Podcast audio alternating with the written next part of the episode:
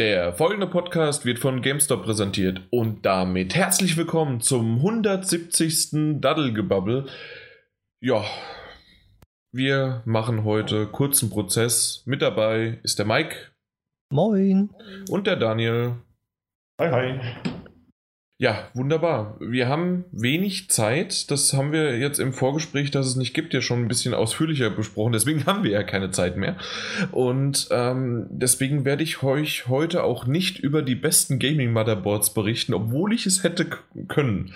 Aber es tut mir leid, dieses Schmankerl wird irgendwann anders einen Weg in eure Ohrmuscheln finden.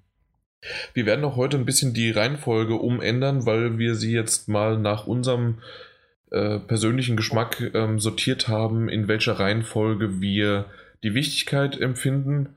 Deswegen ja, fangen wir heute mit den Spielen an. Danach machen wir euer Feedback und dann kommen wir zum Thema News und was habt ihr zuletzt gespielt und was habt ihr zuletzt gesehen. Mal schauen, wie viel wir wirklich davon unterbringen können heute ich hoffe, der Podcast, und ich denke, das werden wir auch hinbekommen, soll nicht gehetzt werden, weil wir haben Lust, auch mal wieder uns drei zu versammeln, weil es war die ganze Zeit, entweder habe ich mit Mike alleine oder mit Daniel alleine.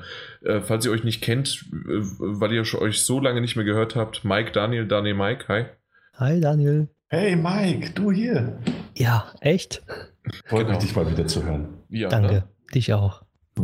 Und allein nur wegen so einer tollen, rührenden Szene, also da da geht einem echt das Herz auf. Haben wir dich berührt? Unsittlich bis zum geht nicht mehr. Du bist ja eh das, das dritte Rad am Wagen. Wenn es hier um die Podcast äh, Love Affair geht, ja, dann schon. Richtig. Uiuiui. Ach, das, das, fängt, das fängt schön an und mal gucken, wie es weitergeht, indem wir jetzt endlich zu den Spielen kommen. Und da hat der Daniel Prey gespielt. Wir haben ja im letzten Podcast haben wir schon über Prey geredet, weil, genau. weil wir um die, die erste Stunde, genau die erste Demo sozusagen, immer noch Hut ab vor Bethesda. Finde ich immer noch super, dass sie es gemacht haben. Äh, eine gute und gute Art und Weise, ein ein Spiel zu bewerben bzw. an den Markt zu bringen, äh, indem sie ja trotzdem vor das, das war letztes Jahr, haben sie ja relativ viel, nicht Spott, aber ein bisschen Ärger abbekommen, weil sie ja jetzt die Muster nur noch am Tag selbst verschicken, beziehungsweise am Tag selbst kommen sie bei den Journalisten an. Unter anderem auch diese, dieses Muster kam dann beim Daniel an. Genau, das kam pünktlich. Äh, zum Freitag, Freitag war es, genau. Genau, Freitag war der offizielle Release. Da hatte genau. es dann auch im Briefkasten. Ja, dann fang doch mal an. Ja, also ich habe äh, Brain eine gute Weile mittlerweile gespielt. Ich bin jetzt bei schätzungsweise 10, 10, 11 Stunden. Und äh, natürlich habe ich die erste Stunde nochmal neu gespielt. Bin die auch ein bisschen anders angegangen. Kurz zur Story nochmal, wer es nicht weiß. In Prey geht es um äh, Morgan Yu, der sowohl männlich als auch weiblich sein kann. Das kann man sich am Anfang auswählen. Was hast du Mach. gespielt? Ich habe mich wieder für die weibliche Variante entschieden. Mhm. Ich meine, das ist nun mal ein Ego-Shooter. Eigentlich habe ich davon nicht so viel, aber trotzdem, um das Gewissen zu beruhigen. Ähm, und zwar spielt das Spiel an Bord der Raumstation Talos 1, auf der äh, unter anderem an einer Alienrasse namens Typhon äh, geforscht wird, mit denen auch experimentiert wird. Und äh, es kommt natürlich, wie es kommen muss, und die Außerirdischen brechen aus und überrennen die ganze Station. Und dann liegt es am Spieler, beziehungsweise an Morgen, den Geheimnissen der Station so ein bisschen auf die Spur zu kommen, Überlebende zu finden, sich zurechtzufinden in dieser jetzt ja doch eher lebensfeindlichen und auch isolierten, weil Raumstation, äh, Situation. Und äh, ich muss sagen, also ich habe immer noch den, den gleichen guten Ersteindruck, den ich äh, nach dieser Demo hatte. Und äh, also es macht mir persönlich macht es richtig viel Spaß, diese Raumstation zu erkunden, weil, wie auch schon erwähnt, dass der ganze ähm, ich glaube, es wird mitunter so ein bisschen aufgegriffen, dass es ein, ein Shooter sei. Das ist halt eigentlich so gut wie gar nicht. Es wird aus der Ego-Perspektive gespielt und ja, es stehen auch ähm, Kämpfe im, im, Vordergrund, beziehungsweise man kommt um manche Kämpfe auch einfach nicht herum.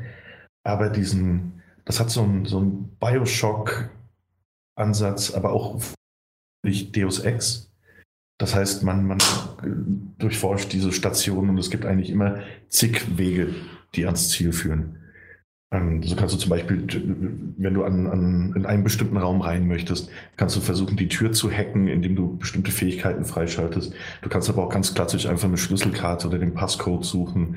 Du könntest aber auch eventuell äh, einen Lüftungsschacht finden, der dich über Umwege an dein Ziel findet. Also das Spiel hat einen tollen, offenen Ansatz und ist für mich eher so eine Art Stealth also so wie ich es spiele, da kommt der Stealth-Aspekt rein, weil ich versuche, viele Konfrontationen zu vermeiden, aber mehr ein Action-Adventure-Thriller aus der Ego-Perspektive und gefällt mir richtig gut bisher.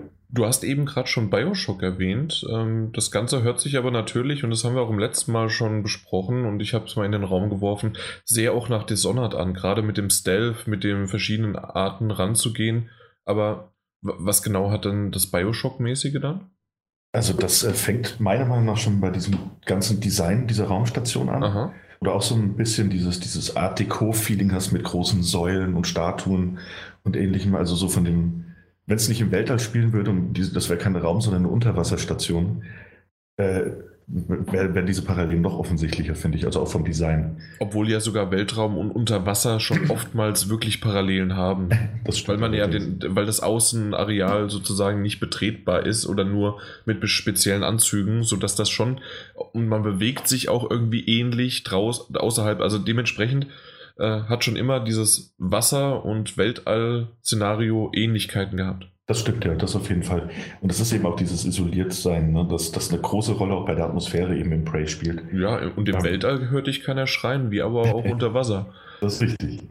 Und äh, also es gibt auch so ein paar Querverweise von den Arcane Studios selbst. Ähm, so gibt es zum Beispiel in, in Prey gibt es so eine, so eine virtuelle Technik, mit der man Videos abspielen kann, die so auf, auf einem Bildschirm projiziert werden, aber trotzdem eine dreidimensionale Ansicht ermöglichen. Ähm, und die heißt Looking Class Technologie. Das fand ich ganz schön, weil Looking Class waren die äh, ursprünglichen Entwickler von System Shock, auf dem ja jetzt auch Bioshock dann, dann, dann aufgebaut hat, also mit diesem Ken Levine oder ähnlichem ich, ich mag das, wie du schön Stück für Stück die ganzen äh, Stichworte mit rein äh, findest, äh, die ich auch dir um die Ohren geworfen hätte, weil ich habe nämlich auch gehört, dass äh, System Shock so ein bisschen äh, da reingespielt hat und auch daran erinnert. Also zumindest, hast du damals System Shock gespielt? System Shock leider nie, das ist das Problem. Deswegen wollte ich mich da jetzt, deswegen habe ich mich lieber auf Bioshock äh, bezogen. Ja, ist auch wunderbar, weil genau das habe ich nämlich so gehört. Leute, die Bioshock gespielt haben, haben so ein bisschen sich äh, bei Prey an Bioshock erinnert. Leute, die Dishonored gespielt haben, haben sich an Dishonored erinnert. Äh, die Leute, die System Shock gespielt haben, haben sich an System Shock erinnert. Und dadurch kann man ja relativ schnell schließen, dass nicht, weil alle Spiele, die sind ja nicht identisch. Die haben nee, ja. ähnliche Muster und doch sind sie in ihrem Kern anders. Und so ist, gehe ich mal davon aus, auch Prey, äh, Prey in sich einzigartig, aber bedient sich halt bestimmter Genre-Elemente aus diesen Spielen. Das auf jeden Fall. Also es erinnert einfach wirklich sehr, sehr oft an, an diese Art von Spielen. So auch an diese ganze klassischen äh, 90er-Jahre-Spiele, so mit Thief äh, oder eben auch Deus Ex, wie erwähnt schon. Also die, so den, den Mitte 90ern rausgekommen sind, bis Ende der 90er. Und deswegen auch dieses, ich finde diese, die Shooter-Mechaniken, die eingebaut sind, also man findet natürlich auch eine Schrotflinte, wenn man sich anstrengt äh, und danach sucht oder eine schallgedämpfte Pistole und ähnliches.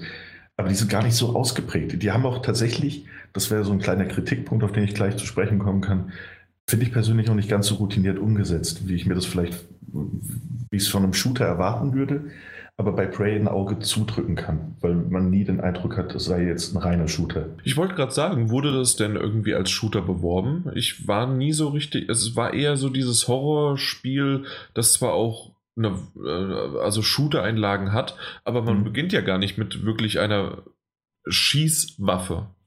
Das stimmt, ja. Das erste, was man findet, ist ja die, die Rohrzange.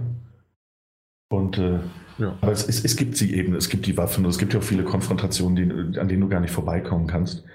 Und äh, also wie gesagt, ich weiß gar nicht, ob es als Shooter beworben wurde. Ich hatte nach den ersten Videos, die ich so gesehen habe, hatte ich den Eindruck, also mal abgesehen von dem ersten Cinematic-Trailer, der nur so grob äh, einen mhm. Eindruck der, der, der, Story wiedergegeben hat oder der Atmosphäre, ähm, und äh, also da hatte ich jetzt, ich hatte am Anfang ein bisschen den Eindruck, es würde so ein Shooter kommen. Und ich finde, das ist tatsächlich weniger Shooter noch als, als ein Bioshock beispielsweise.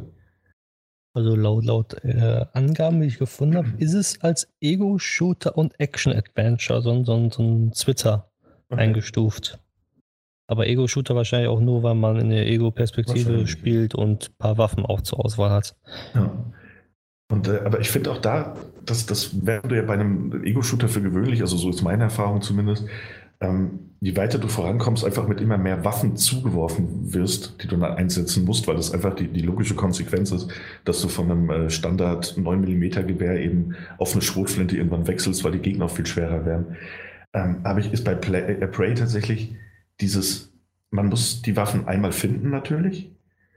Sie sind auch ein bisschen besser versteckt, als man das annehmen würde. Ähm, ich glaube, man kann auch um viele Waffen einfach, wenn man nicht wirklich guckt in diese, diesem dieser Spielwelt, wenn man sich nicht wirklich umschaut und auch mal in Räume geht, wo man anfangs denkt, dass man da gar nicht reinkommen würde, aber es eben doch den einen oder anderen versteckten Weg oder Zugang gibt, äh, würde man manche Waffen vielleicht erst viel, viel später finden oder auch gar nicht eventuell. Das, das fand ich auch sehr schön. Also das unterstreicht doch nochmal dieses, nicht als wirklich als Ego-Shooter gedacht oder konzipiert. Ähm, toll auch, dass es äh, zum Beispiel diesen äh, es gibt eine Waffe, die einfach überhaupt gar keine Wirkung auf Gegner hat im ersten Moment. Das ist so ein Jägerbolzen, der mit Schaumstoff ähm, ähm, Projektilen schießt, also ähnlich wie diese Nerf Guns oder wie die heißen. Und, ja, äh, das ist Nerf Guns, genau. Genau, Nerf Guns. Und äh, damit kannst du zum Beispiel, wenn du sie findest und wenn du sie richtig einsetzt, kannst du damit Gegner ablenken oder auch auf dich aufmerksam machen, wenn du, wenn du es natürlich blöd anstellst. Du kannst aber auch aus der Distanz, während du coverst, kannst du einfach ähm, Schalter oder, oder Computer bedienen, indem du mit diesem Schaumstoffpfeil eben auf den entsprechenden Mechanismus schießt. Das fand ich ganz schön. Also so kannst du dich halt auch echt, echt toll durch die Gegend tricksen und äh, das Spiel lädt halt echt zum Experimentieren ein. Da wäre ja auch diese Kluggun, wo wir das letzte Mal auch schon drüber gesprochen haben, ja. die hat so eine Art äh, schnell erhärtenden Schaumstoff in die Gegend schießt, mit dem du einmal äh, Gegner bewegungsunfähig machen kannst, zumindest kurzzeitig, mit denen du aber eben auch auch provisorische Treppen oder Aufstiege in höhere Areale bauen kannst, indem du einfach äh, schießt und dann darauf aufbauend äh, immer weiter vorangehst. Und das, das fand ich war halt beim Spielen selbst ein richtig tolles Gefühl. Also es ist sozusagen ein Spiel, wenn man es mehrmals, durch, mehrmals durchspielt, dass, dass man nie wieder nach Schema F durchspielen könnte. Also dass man immer andere Wege findet oder sonst dergleichen. Also ich, man kann, also es gibt meistens mehrere Wege, das auf jeden Fall. Aber also ich weiß nicht, ich glaube, wenn du einmal den, den, perfekten Weg gefunden hast, dann könntest du natürlich beim nächsten Mal versuchen, einen anderen zu finden. Aber ich glaube, dann bist du auch schon relativ festgefahren. Dieses äh, nicht so sehr nach Schema F spielen, das kommt da eher mit den verschiedenen Fähigkeiten, die der Spieler haben kann, rein. Und äh, auch da ganz tolle Geschichte, weil du startest mit so drei Skill Trees, die man mit Neuromods, so heißen die Dinger, äh, nach und nach aufrüsten kannst. Das dann sowas wäre wie Hebelkraft. Je höher die ist, desto, desto größere, schwerere Gegenstände kannst du aufheben und dann auch äh, physikalisch korrekt durch die Gegend werfen. Oder eben hacken oder, oder reparieren von, von, von Geschütztürmen und ähnlichem. Oder schleichen, also so, so Standardfähigkeiten, die du äh, eben nach und nach aufbauen kannst. Es ist aber auch so, dass dann ab einem gewissen Punkt im Spiel auch die Typhon-Fähigkeiten reinkommen. Das heißt, du könntest dir theoretisch Alien-Fähigkeiten aneignen. Bevor du das machst, äh, zu dieser Fähigkeit kommst, äh, ja. wäre nämlich meine Frage schon gewesen, weil du hast jetzt zwar gesagt, dass es auch so ein bisschen shooterartig ist, aber generell ist ja Prey auch als Horrorspiel beworben. Und du hast die Aliens schon erwähnt. Und ähm, mir ist zwar aufgefallen, äh, in der ersten halben Stunde, die ich das gespielt habe, dass schon eine Art von Grusel aufkommen soll, von Lichtflackern, von der Dunkelheit, von der Atmosphäre, wie sich das Ganze wandelt, wie, wie das vor allen Dingen auch in, ja, sozusagen auch in dieser ersten Stunde, in dieser Demo, dass äh, diese Atmosphäre sich wandelt. Wie sehr passiert es denn, weil ja Aliens immer wieder dich dann angreifen, wie sehr trägt es auf die Stimmung bei? Also erschreckst du dich ab und zu mal oder hast du dich erschreckt oder ist es dann eher so, ah, da ist schon wieder ein Alien und ich baller den weg oder hau ihn nieder? Ähm, tatsächlich gehe ich A, sehr, sehr vorsichtig vor. Gerade am Anfang bin ich tatsächlich auch, also es gibt ja diese, diese Mimic-Typhons, das sind die ersten, denen man begegnet, die die Form von anderen Gegenständen annehmen können. Genau, das heißt, die und, und die könnten dich ja überraschen. Das, äh, genau. das, darauf habe ich angespielt. Richtig. Und äh, das passiert immer noch häufig, aber äh, dieser Schockeffekt vom Anfang hat ein bisschen nachgelassen. Also die ersten ein, zwei Stunden war ich tatsächlich noch bei jedem Gegenstand äh, sehr, sehr kritisch. Ist das jetzt ein tatsächlicher Stuhl, der da steht, oder ist es doch ein Gegner, der mich gleich anspringt? Und äh, extrem übervorsichtig. Oh, aus, der, aus der Tasse muss ich jetzt erstmal trinken, um auszuprobieren. Und auf den Stuhl setze ich mich drauf. Nee, ich habe tatsächlich mit meiner Rohrzange überall gegengeschlagen, in der Hoffnung, dass da ein Gegner drin ist oder immer nicht. Erwische ich mich immer noch ab und zu bei, aber nicht mehr ganz so oft. Also auch weil eben andere Gegner kommen, andere Gegnertypen eben kommen, die auf eine andere Art und Weise gefährlich sind, mit denen man sich auch nicht unbedingt offen anlegen will. Und dann fand ich es jetzt vom Horroraspekt gar nicht so gruselig, nicht mehr so anstrengend. Man, man hat eine gewisse Routine und man hört die Gegner auch schon auf eine gewisse Distanz. Meist, eben außer diese kleinen, die sich verstecken können. Ähm, dann ist es halt wirklich eher so ein, so ein vorsichtiges Taktieren und wo ist der Gegner, kann ich mich vorbeischleichen oder fliehe ich auch einfach, weil, weil ich doch nur begrenzte Munition habe. In, dem, in der Hinsicht ist es fast eher so ein Survival-Horror, also mit wenig Ressourcen gegen viele, teilweise auch übermächtige Gegner anzutreten oder auch nicht. Mhm, Aber ja. das ist ja so, dass, dass man eigentlich bei jedem Spiel irgendwann abgestumpft ist, wenn man ein paar Stunden gespielt hat. Also so, so find, empfinde ich das immer meistens. Auch bei irgendwelchen Horrorspielen, wo ich dann denke, ja gut, irgendwann hat man es raus und es gibt wenig Spiele, die wirklich in eins durchgehend den Horror halt äh, behalten können. Das meiner ja Meinung nach jetzt. Resident Evil 7 in VR, ne? ja, zum Beispiel. Aber es gibt kaum welche, die wirklich äh, so in eins durch Horror sind, wo man dann nicht sagen kann, so, ja gut, da versteckt sich wieder ein Gegner hinter oder da ist ungefähr ein Gegner, da muss wieder ein Gegner sein. Da, also finde ich das bei Prey dann eigentlich nicht so schlimm. Nee, das, das, also schlimm finde ich das auch auf keinen Fall. Nur diese, also was, was äh, Jan halt meinte, so diese, diese Horror, dass ich mich so, äh, ob ich mich erschrecken würde, dass, äh, also das, das ist halt jetzt nicht mehr ganz so extrem wie am Anfang, wo mich wirklich diese, diese generelle Atmosphäre mitunter auch manchmal dazu, dazu bringt, dass ich so ein bisschen aufgesprungen bin. Ne? Bist einfach abgestumpft habe. jetzt. ja, aber wie gesagt, das ist eine etwas andere Panik, die da jetzt so greift. Also wenn ich Gegner höre und ich gucke dann in meinen, meinen Fähigkeiten oder Ausrüstungsrat hinein, und sie so, ah, Mist, ich habe aber nur vier Schuss für die Schrotflinte. Äh, was mache ich jetzt, ne? Weil ich muss durch diesen Raum durch. Mhm. Also gehst du dann wieder irgendwie zurück und musst erstmal was sammeln, Munition holen und dann wagst dich da rein. Genau. Oder ich renne einfach auch manchmal durch in der Hoffnung, dass ich den richtigen Weg finde und dann irgendwie wieder einen Raum habe, in dem dann durch Zufall vielleicht sogar Schrotflintenmunition rumliegen würde. Mhm. Hilft dir da dann die, da, da wolltest du ja vorhin eigentlich schon drauf äh, eingehen, hilft dir da diese Mimik, äh, das Feature, äh, was du dann dir irgendwann aneignen kannst, der Aliens, für dich weiter, dass du da irgendwie durchkommst oder wofür brauchst du das? Äh, ja, erstens, es äh, hilft tatsächlich, also man kann auch diese, also man findet eben, man hat die Möglichkeit, sich auch auf Alien Fähigkeiten zu spezialisieren, mhm. wie eben diese erwähnte Mimikfähigkeit, die man von diesen anderen Gegnern kennt, dass man in die, die, die dass man sich äh, quasi in einen Gegenstand verwandeln kann.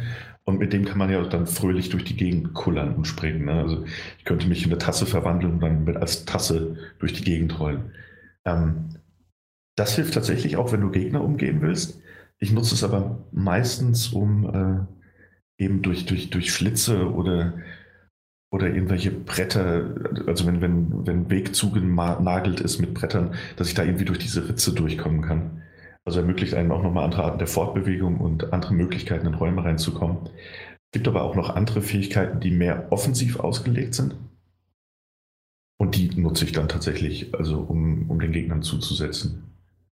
Stimmt das? Ähm, das das habe ich noch nicht ganz verstanden, beziehungsweise da wollte ich dich einfach auch fragen.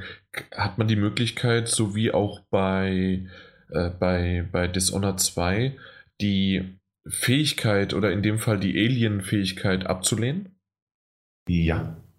Genau, also das, das würde ja einen, einen Wiederspielwert erzeugen, oder nicht? Das, das auf jeden Fall. Also wenn du es, also es, du kannst dich tatsächlich entscheiden, ob und welche Fähigkeiten du entwickeln möchtest. Also du bist da nie, es mag zwar ein Tutorial-Bildschirm kommen, der dir sagt, hey, an der und der Stelle kannst du das, das und das machen, aber du musst es nicht. Und äh, du musst diese Fähigkeiten auch nicht, nicht, nicht nutzen, wenn du sie nicht möchtest. Du kannst deinen Spielstil dahingehend also wirklich sehr, sehr frei äh, entwickeln und anpassen. Ähm, zumal es auch so ist, dass es nicht, also es ist nicht so, dass du dir so einen Neuromod äh, installierst, die du da findest und, ähm, und plötzlich hast du ein Skill, also 20 Skill-Trees mit Alien-Fähigkeiten, wo du dann einfach nur noch äh, investieren musst, sondern du musst auch die Fähigkeiten erstmal erlernen. Dafür hast du ein Gerät äh, auf dem Kopf, das ist so eine Art Helm, mit dem du Gegner scannen kannst. Das heißt, du schaust dir die Gegner erstmal eine Zeit lang an, sie müssen gescannt werden und hast du genügend Gegner von einer Art gescannt, dann kannst du eine neue Fähigkeit äh, erlernen. Erstmal im Skill-Menü, dann bräuchtest du noch die entsprechenden Neuromods, um sie überhaupt anwenden zu können. Und das ist halt auch so eine Sache, dieses, äh, man muss die Gegner dabei sehen, ne, um sie scannen zu können, logischerweise. Und gerade wenn da größere Gegner und gefährliche Gegner durch die Gegend stampfen, überlegst du dir das eben auch zweimal. Hast du gerade überhaupt die Zeit, die zu scannen, oder ist das dann tatsächlich dein Untergang? Ja, okay. Zumal, Verstehe ich. Ja. Und es ist auch so, dass das ist auch etwas, also es gehört auch zu den schöneren Dingen, und ich möchte halt nicht spoilern, deswegen tue ich mich da ein bisschen schwer, ähm, dass das Prey eine gewisse Freiheit einerseits gibt. Also es ist eine große Raumstation, es ist keine offene Welt, aber es sind große Areale aber dass man auch das Gefühl hat, dass jede Entscheidung Konsequenzen haben kann. Seien es nur kleine Entscheidungen und, und, kleinere Konsequenzen, aber auch wie zum Beispiel in, in Form dieser Typhon-Fähigkeiten, diese Alien-Fähigkeiten, dass äh, die Abwehrsysteme der Raumstation, wenn du zu viele dieser Typhon-Fähigkeiten erlernt hast, dich nicht mehr als, als, als reinen Menschen erkennen, sondern eventuell auch als Bedrohung. Das heißt, du hast, bist dann vielleicht mächtiger, weil du die und die Fähigkeit gelernt hast. Die Abwehranlagen der, der Raumstation erkennen dich aber als Gefahr und als Feind und gehen dir dann äh, ebenfalls auf den, auf den Nerven. Ja, und die sind dementsprechend halt dann natürlich auch stärker. Richtig, wenn dann Geschütztürme auf dich schießen, das ist natürlich auch so eine Sache. Ja, also das gefällt mir sehr, sehr gut, das muss ich schon sagen. Was mir nicht so gut gefallen hat, ist, äh, nachdem ich den Einstieg, also diese, diese erste Stunde der Demo auch quasi, äh, sehr, sehr gelungen fand. Das hat ja auch diesen, diesen Bioshock-Effekt getriggert, sodass du von, von einer unbekannten Person quasi kontaktiert wirst und äh, dir so dein Grundweg in eine Richtung mal angewiesen wird. Ähm, kommst du danach erstmal so eine Phase, wo die, wo die Story stagniert und wirklich nicht so viel passiert. Und äh, da ging es dann wirklich nur noch um die Erkundung der Station. Das fand ich mitunter nett, angenehm, atmosphärisch super, aber da hatte ich mir ein bisschen mehr erhofft von der Geschichte in dem Fall.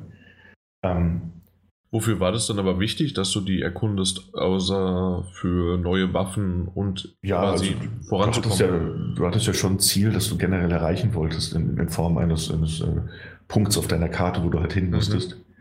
Mhm. Ähm, aber man war so in, also zumindest ging es mir so, da war ich in so einer Phase der, okay, das ist jetzt äh, gerade die Geschichte ich muss jetzt, ich werde jetzt nur von Punkt A nach Punkt B geschickt. Also da gab es dann äh, häufiger diese Situation. Äh, und da war es dann, wie gesagt, nett. Die Erkundung hat auch Spaß gemacht. Und man hat viele neue Möglichkeiten entdeckt oder auch Blaupausen, um sich Waffen zu bauen. Aber da dachte ich, da hätte ein bisschen, rein narrativ hätte da ein bisschen mehr kommen können. Aber zur Beruhigung kam, ist. Kam, ich wollte gerade fragen, kam dann wenigstens was nach der Pause? Zur Beruhigung, es zieht dann tatsächlich nochmal ordentlich an. Okay. Also ich bin nicht durch, aber es kam dann nochmal ein Punkt, wo ich mir dachte, aha, schau an, jetzt will ich aber wissen, wie es weitergeht. Ah ähm, ja, dann haben sie dich also dann doch neu erwischt. Die haben mich tatsächlich dann nochmal ordentlich angefixt. Ja. Ähm, ja, also spielerisch finde ich das, das Ding richtig gut. Ähm, du willst aber jetzt noch nicht zusammenfassen, ne? Weil äh, du, du weißt, was jetzt kommt, was ich für eine Frage stelle. Ich habe dich schon vorgewarnt. Stell mir doch mal eine Frage. Äh, ich habe mich schon ein bisschen informiert. Ich weiß nicht, wie sehr der Mike das auch mitbekommen hat. Ich habe schon von einigen, nicht vielen, aber von einigen technischen Problemen gehört. Gerade auch auf der PS4 oder PS4 Pro. Hattest du irgendwelche, bevor ich ein bisschen genauer eingehe, was ich gehört habe, was es gibt? Mhm. Also ich habe, es, es gibt Dinge, die mir auffallen. Ähm, und da fange ich jetzt erstmal noch mit dem meiner Meinung nach harmlosesten an, nämlich dass äh, für die Entwicklung des Spiels wurde jetzt die Cry-Engine verwendet. Und äh, das ist eine andere Engine als die, die zum Beispiel bei Dishonored 2 genutzt wurde. Und ich finde, unterm Strich sah Dishonored 2 vom Artstyle aber auch vom Detailgrad der, der, der Neben- und Hauptfiguren besser aus. Gebe ich dir vollkommen recht. Ich fand, das war das, das, die rundere, das, das rundere Design und die, die Grafik hat mir das auch einfach. Es, es war besser aus. Also, also ich kann es anders nicht sagen. Genau, also gebe ich dir vollkommen recht. Natürlich ist Bethesda noch nie dafür bekannt gewesen, die schönsten Spiele darzustellen. Aber Dishonored 2 war wirklich besser aussehend als jetzt äh, Prey. Mhm. Gerade äh, vom, von den Gesichtern her. Es, wir, wir reden zwar jetzt nicht Mass Effect, Andromeda-Gesichter, aber. Nee, man hat aber irgendwie gemerkt, das ist irgendwie eine Art von 3D-Grafik, die sehr, sehr merkwürdig mit, auch mit, ähm, mit, mit Figuren, mit Charakteren umgeht. Die, die Umgebung selbst und ich finde auch zum Beispiel die Aliens, äh, dieses Schattenartige und Nachziehen von irgendwelchen, ich, ich, das sieht so aus, als ob die immer wieder so, so, so, ähm, so einen Echo-Effekt haben. Mhm. Und das, das, das sieht wirklich schön aus. Ja, und auch so das Interieur sieht, sieht gut aus, ja. Aber, Aber äh, von, den, von den Figuren, das, das ist mir sofort aufgefallen, als, äh, aufgefallen, als ich da einem ins, Ge, ins Gesicht geblickt habe oder selbst im Spiegel. Hm, ja, ja. naja. Wenn man sich in den Spiegel denn überhaupt selbst sieht, das ist leider auch nicht immer so. Ähm, und auch, was man tatsächlich auch sagen muss, ist, es scheint nicht so richtig doll optimiert zu sein. Denn auch wenn das generelle Art Design, also die Umgebungsgrafiken durchaus stimmen, hat man häufiger das Problem mit, mit entweder sehr spät nachladenden Texturen oder aber auch mit Texturen, die einfach nicht besonders schön aufgelöst sind. Also wenn du dich dann, und du bist ja eben viel an meinen Kunden, wie schon erwähnt, ähm, und wenn du dann durch die Gegend läufst und du stehst irgendwie vor einem, vor einem Schreibtisch und der sieht halt einfach nicht gut aus, weil die Texturen nicht, nicht hoch genug aufgelöst sind, dann ist das schon schade und dann reißt es dich auch ein bisschen raus. Worauf spielst du denn eigentlich? Auf der Pro oder auf der normalen Playstation? Ich spiele tatsächlich auf der Standard PS4. Okay. Der also Dani, der Dani ist kein Pro, Mike. Ja, der hat kein Geld dafür, ne? Nee, das hat nichts mit Geld zu tun, das hat was mit Status zu tun. Ach so, okay. ja, nachdem ich mich von diesem Schlag unter die Gürtellinie wiederholt habe, ähm, ähm, also apropos Schlag unter die Gürtellinie. Ähm, ich, ich werf's mal rein. Ähm, ich habe davon gehört, dass, wie gesagt, deswegen will ich es gerne von dir entweder verifiziert haben oder dass du es gar nicht, dass es dir richtig aufgefallen ist, dass es Eingabeverzögerungen beim Controller gäbe. Die gibt es tatsächlich.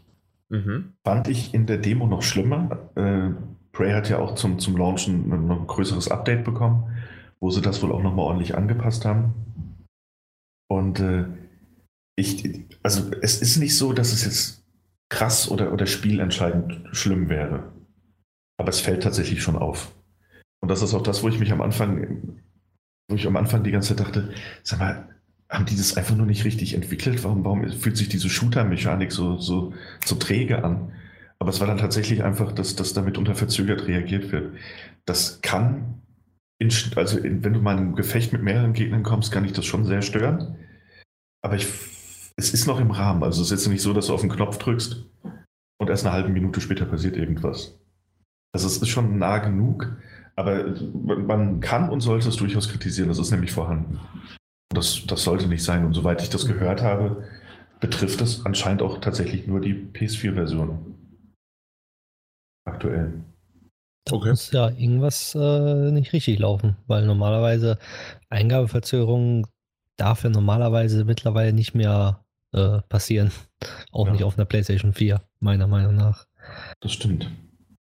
Also es ist auch, es ist nervig, ich weiß auch nicht, was es da zu suchen hat. Also da wurde wohl echt nicht optimiert oder, oder nicht genug optimiert oder einfach einen Fehler übersehen, den, den sie jetzt irgendwie am Ausbügeln sind, der tiefer sitzt, als man das gedacht hätte.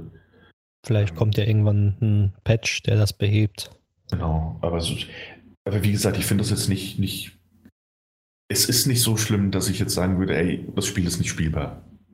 Also es fällt nach einer Zeit wahrscheinlich nicht mehr so auf, wahrscheinlich weil es ja dann im Spiel immer so ist und dann muss man sich genau. damit abfinden. Man, man, gewöhnt sich A ein Stück weit dran und dann, dann kommt es auch ein bisschen auf den Spielstil drauf an. Ich habe ja schon erwähnt, dass ich eher die Konfrontation vermeide. Und äh, wenn man durch Lüftungsschächte klettert und um Ecken schaut und sich langsam fort, fortbewegt, dann, ne, dann ist das natürlich nicht der größte Kritikpunkt für einen selbst. Ja, das stimmt. Aber dennoch wäre natürlich ein Patch, der das ausbügelt, äh, durchaus wünschenswert. Was mir bisher fast selten auffällt, aber vielleicht hast du da das bessere Auge für, ähm, dass gesagt worden ist, dass auch die Framerate öfters mal einbricht. Hast du da ein Auge für oder sagst du selbst wie ich, das siehst du nicht? Da, da habe ich das Problem. Kannst du offen zugeben. Ja, genau, ich, ich, ich, ich merke das nur, wenn sie, wenn sie wirklich extrem einbricht. Also bei Spielen, wo sie, wo sie extrem runtergeht. Also Zelda. also wenn es, ja, Zelda in diesem Kakariko-Dorf war das, glaube ich, da ist sie extrem eingebrochen auf der äh, Wii U. Richtig. Ähm, und da habe ich das dann auch bemerkt, aber ich finde es jetzt bei Prey, ich, ich sehe das, ich habe da auch nicht so das Auge für, ich achte auch oft nicht drauf. Also wenn das nicht gerade zu einer, so einer Dia-Show wird, dann sage ich, was, Framerate ist eingebrochen, oha. Mache ich dir absolut keinen Vorwurf, äh, ich sehe das auch nicht, deswegen ist es okay. Ich wollte es aber mal erwähnt haben, dass es auch schon mal bei jemand anderen ähm, als Negativpunkt aufgeführt worden ist. Mhm. Aber auch wieder auf der PS4 nur. Anscheinend gibt es da wirklich was auf der PS4 zu beanstanden. Was, was kann ich. Also, die, die scheinen auch diesmal die PC-Version ordentlich äh, entwickelt zu haben. Mhm. Äh, vielleicht lag da der Fokus einfach mehr auf dem, dem PC als auf den Konsolen.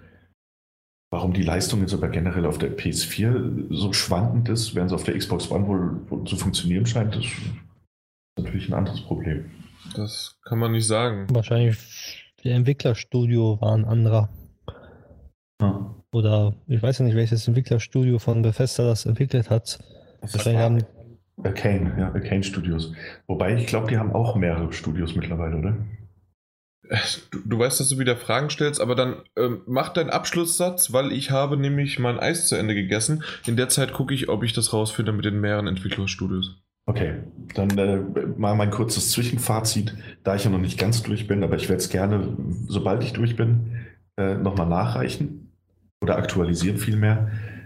Prey ist ein äußerst gelungener Thriller im Sci-Fi-Setting mit einer richtig, richtig schönen Atmosphäre, mit äh, neuartigen und auch abwechslungsreicheren Gegnern, als ich vielleicht äh, am Anfang gedacht hätte.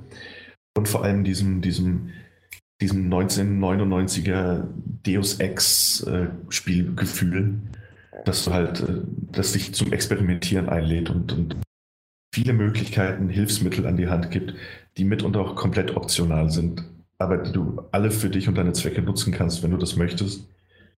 Ähm, die Geschichte entwickelt sich, es ist, ist spannend, es ist detailverliebt.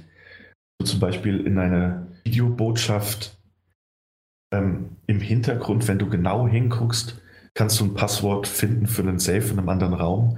Aber auch wirklich nur, wenn du genau aufpasst. Das, sagt dir niemand. Du kannst dieses Video komplett sehen, ohne sowas zu entdecken. Also es sind viele Details versteckt, wo, wo du wirklich nachsuchen musst ähm, viele Spielmechaniken, wo du einfach, einfach experimentieren musst, wie gesagt, um voranzukommen oder auch für dich selbst zu entscheiden, dass du die nie wieder benutzen möchtest. Ähm, es ist zwar ein in sich eingeschränkteres Spiel, insofern, dass es nur auf einer Raumstation und du kannst auch in, ins Weltall äh, für kurze Zeit immer äh, außerhalb dieser Raumstation spielen kann, äh, spielt, aber es hat trotzdem diesen, diesen offenen Ansatz. Also es ist ein abgegrenztes Areal mit, mit, mit vielen offenen Möglichkeiten und Herangehen. Und äh, insofern tolles Ding, wenn man sich darauf einlässt. Mhm. Noch ein Zusatz von mir jetzt. Das Studio hat die Dishonored-Teile gemacht, so wie ich gerade sehe. Mhm. Mit der Unreal 3 Engine. Auch Bioshock 2 haben die entwickelt, also mitentwickelt als Co-Entwickler. Und Dishonored 2 ähm, war die Void Engine und Prey war die Quai Engine. Also die haben noch nie mit der Quai Engine wohl ein Spiel entwickelt gehabt. Das erste Spiel von denen, von dem Entwicklerstudio jetzt. Ja. Stellt sich aber natürlich, also stellt sich für mich die Frage, warum der Schritt. Ne? Ja. Also weil, weil Dishonored 2, die hatten ihre Engine schon gut im Griff. Also bis auf ein paar Ruckler hier und da, die ich aber auch nicht so störend empfand. War das, war das Vielleicht lag die Lizenz halt gerade rum und deswegen haben sie es mal genommen. Aber okay, äh, Mike hat gerade meine, äh, meine Antwort, die ich auch gefunden habe, schön mitgenommen. Äh, übrigens haben wir auch bei Call of Duty World at War mitgemacht. Nur mal so. Wusste ich gar nicht. Okay. Na gut. Äh, aber äh, es gibt die definitiv nur damals sogar unter EA gegründet in den 90ern. Oh ja, was man nicht alle so weiß, aber die Arcane Studios gibt es nur in Austin, Texas. Okay. Ja. Gut, ähm, eine Sache, die wollte ich die ganze Zeit schon unterbringen. Ich wusste nur nicht wo. Vorhin, als du morgen You gesagt hast, aber da wollte ich dich natürlich nicht unterbrechen und aus dem Konzept bringen. Aber wer kennt das nicht? Was morgen kann besorgen, das verschiebe nicht auf übermorgen. Ne? Der Schenkklopfer ja, von Jan war da. Richtig, ich glaube, damit können wir auch dann abschließen, oder? Daniel? Ja, also wie gesagt, ich werde gerne aber nochmal einen Nachschlag bringen. Ja, klar, weil wir haben ja nicht erst viermal drüber geredet dann. Aber äh, kannst du gerne noch machen, weil wenn es noch was gibt, wenn du sagst, hier, das Ende war so super, dass du unbedingt nochmal allen spoilern musst, nein, im Grunde einfach nur die Info geben musst, da, da hat sich nochmal was richtig Geiles getan. Äh, dafür ist, was hast du zuletzt gespielt, immer gut. Stimmt. Nun gut, was ich zuletzt gespielt habe, aber auch gerne hier unter Spiele dann erwähnen möchte, war Blackwood. Ich glaube, das habe ich sogar schon mal äh, kurz erwähnt, dass das ein Walking-Simulator ist, der relativ äh, schön aussah.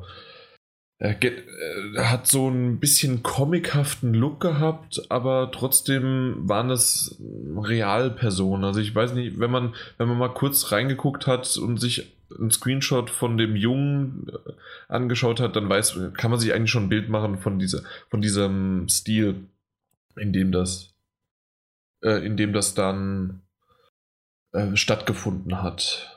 Ja, äh, generell, wenn, wenn ich wieder von Walking-Simulatoren spreche, ich weiß, das mache ich als Disclaimer immer vorneweg. Ich mag Walking-Simulatoren. Äh, Im letzten Podcast habe ich über What Remains of Edith Finch gesprochen, habe es geliebt, finde es als einer meiner, ich denke wirklich meiner Top 10 Titel dieses Jahres. Blackwood ist es Definitiv nicht, aber es ist ein schöner Walking-Simulator, um einfach mal, ich glaube, man braucht so, was heißt ich glaube, das ist jetzt schon das dritte Mal, dass ich glaube gesagt habe. Ich weiß, dass ich circa anderthalb Stunden gebraucht habe für den Titel und es war einfach eine sehr, sehr schöne Geschichte. Ich, ihr beide habt ihn nicht gespielt, ne? Nee, aber ja, habe ich noch vor zu spielen. Sehr gut würde ich auch so nicht nur dir, sondern auch unseren Zuhörern empfehlen, wer halt für solche Spiele anfällig ist, aber trotzdem, bevor ihr Blackwood spielt, auf jeden Fall erstmal What Remains of Edith Finch spielen, was wesentlich geiler ist. Und so ein bisschen jetzt, und so kommt es mir auch vor, auch während ich jetzt hier darüber rede, so ein bisschen im Schatten davon steht. Weil Blackwood einfach, ja, es, es hat Spaß gemacht man, man läuft einen Zugabteil entlang und äh, verbringt dort auch, ja, ob es Träume sind, ob es Fantasiewelten sind, ob es reale Magie ist. Das wird sich dann Stück für Stück irgendwann auflösen und ich finde auch die, äh, das Ende hat eine, hat eine sehr interessante Geschichte und Interpretationsmöglichkeit, das so ein bisschen offen lässt und doch genügend Hinweise gibt für, für Spekulationen halt einfach oder für halt wirklich tatkräftige Hinweise. Ähm, man kann auch ein bisschen was erledigen in diesen Momenten und man muss sogar, äh, um weiterzukommen, muss man quasi, und das ist glaube ich wirklich das Einzige an richtigen Gameplay in diesem Spiel, dass man ähm, wie in Zeit ange, also die Zeit ist eingefroren äh, quasi äh, und man hat ja, Familienmitglieder oder Freunde und Bekannte von, ähm, ja, Freunde und Bekannte. Und die stehen einfach irgendwo in diesem, in den Arealen oder in dem Zug herum. Und dann äh, spricht man die an und sie sagen Wortfetzen, beziehungsweise manchmal auch einen ganzen Satz. Und manchmal ist es eine Frage, manchmal eine Antwort, manchmal weiß man nicht genau, was das eigentlich sein soll. Und man muss dann das ist so ein bisschen erzwungen, aber das kriegt man relativ schnell hin, von A nach B laufen und sozusagen erst äh, an, nicht, nicht Antwort, aber Satz A, was, äh, was Person A gesagt hat und dann was Person B gesagt hat als Antwort sozusagen oder als äh, Konversation. Und wenn das passiert ist, dann lösen sich diese Personen in Luft auf. Ist auch eine schöne Animation und dann je nachdem, wie viele noch in dem Abteil oder in diesem Areal sind, muss man das noch Stück für Stück weitermachen, bis sich dadurch sozusagen Stück für Stück eine Geschichte auch etabliert hat. Mhm. Also man, man bekommt, wie es halt so üblich ist, man wird in eine Geschichte, in eine Situation reingeworfen und mit in dem Fall nicht subtilen, aber mit Wort- und Diskussionsfetzen wird die Hintergrundgeschichte beleuchtet.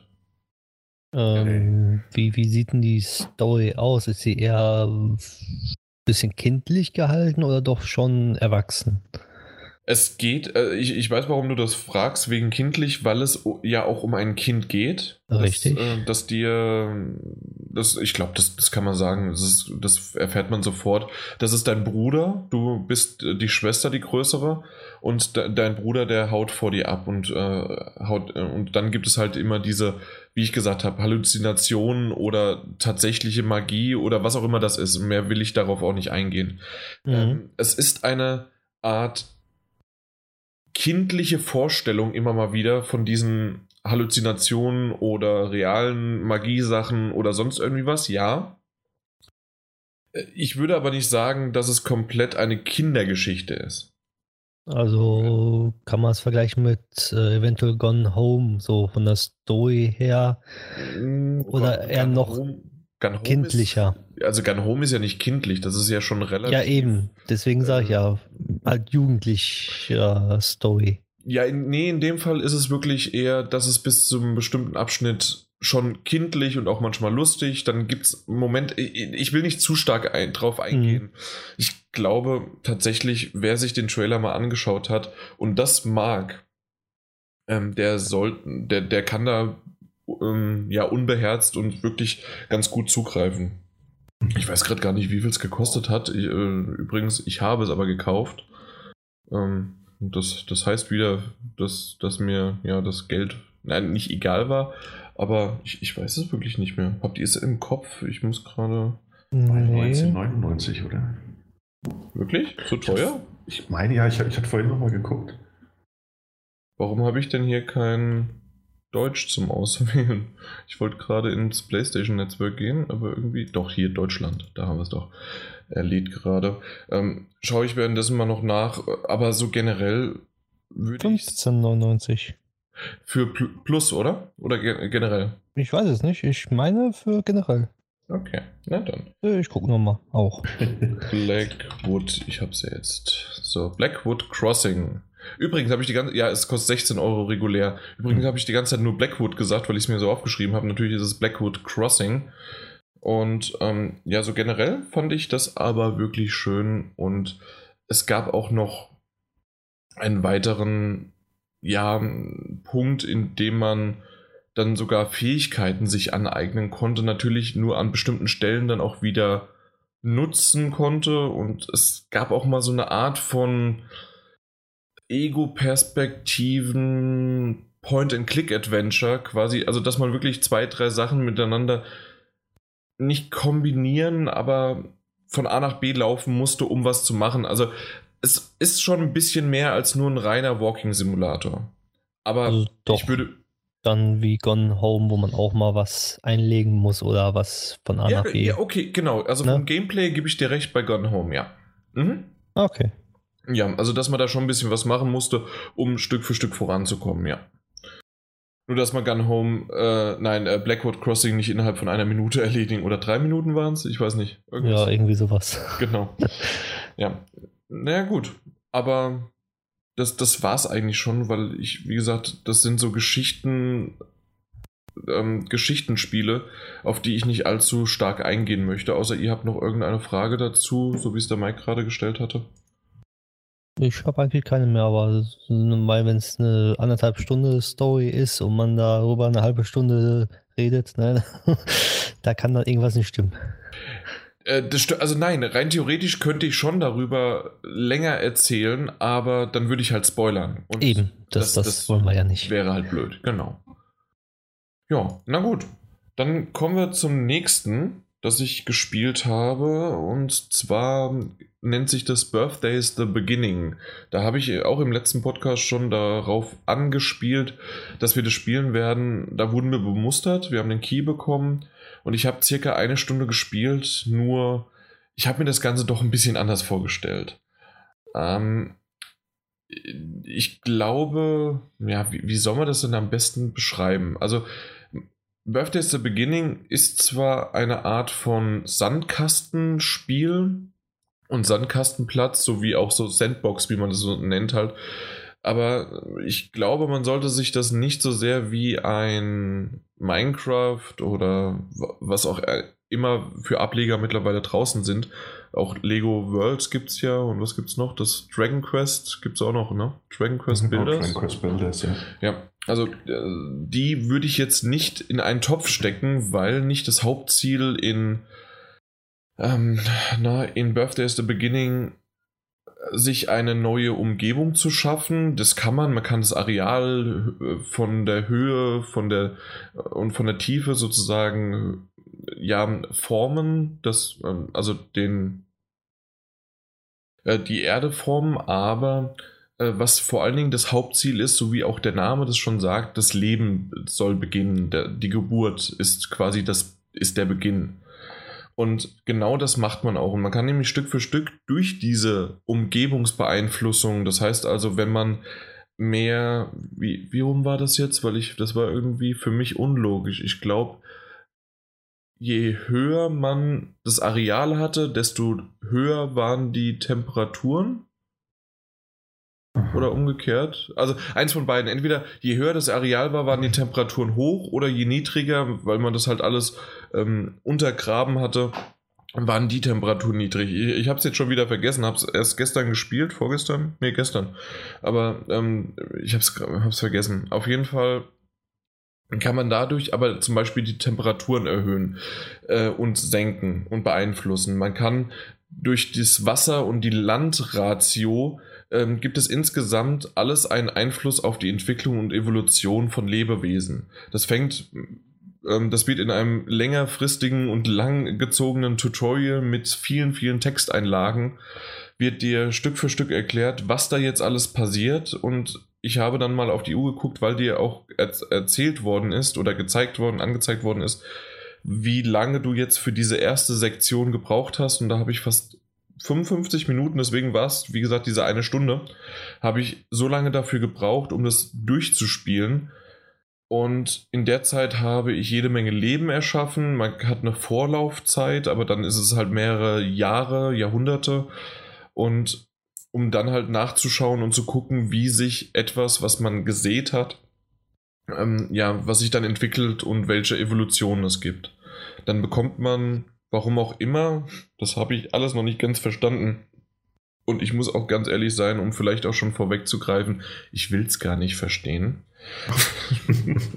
Gutes Ähm, Zeichen. ja, nee, nicht so ganz, sondern dass man, man hat zwei verschiedene Ansichten, das vielleicht noch zu, vor, vorher erklärt. Und zwar hat man einmal die Ansicht, so zu sagen wie ein Mikrokosmos, dass man das von außen ansieht und man kann dann die Zeit vorspulen und äh, sieht dann, welche Lebewesen entstehen, welche Lebewesen eventuell auch in diesem Kosmos, den man geschaffen hat, gar nicht mehr überleben können. Aber das gibt es ja auch, so wie bei uns wirklich in der Evolution. Es sind Tiere und ähm, Lebewesen, was ja auch teilweise eine Pflanze sein kann, sind ausgestorben, damit andere sich daraus entwickeln können oder weil die ähm, nur unter diesen neuen Bedingungen überleben können, aber die alten sich nicht angepasst haben, sind die wiederum ausgestorben. Und das hat man alles in so einem Zeitstrahl auf der rechten Seite, wird es dir dann angezeigt. Und das war schon ziemlich interessant, fand ich. Also in der Hinsicht, aber auch für mich völlig übertrieben und kompliziert.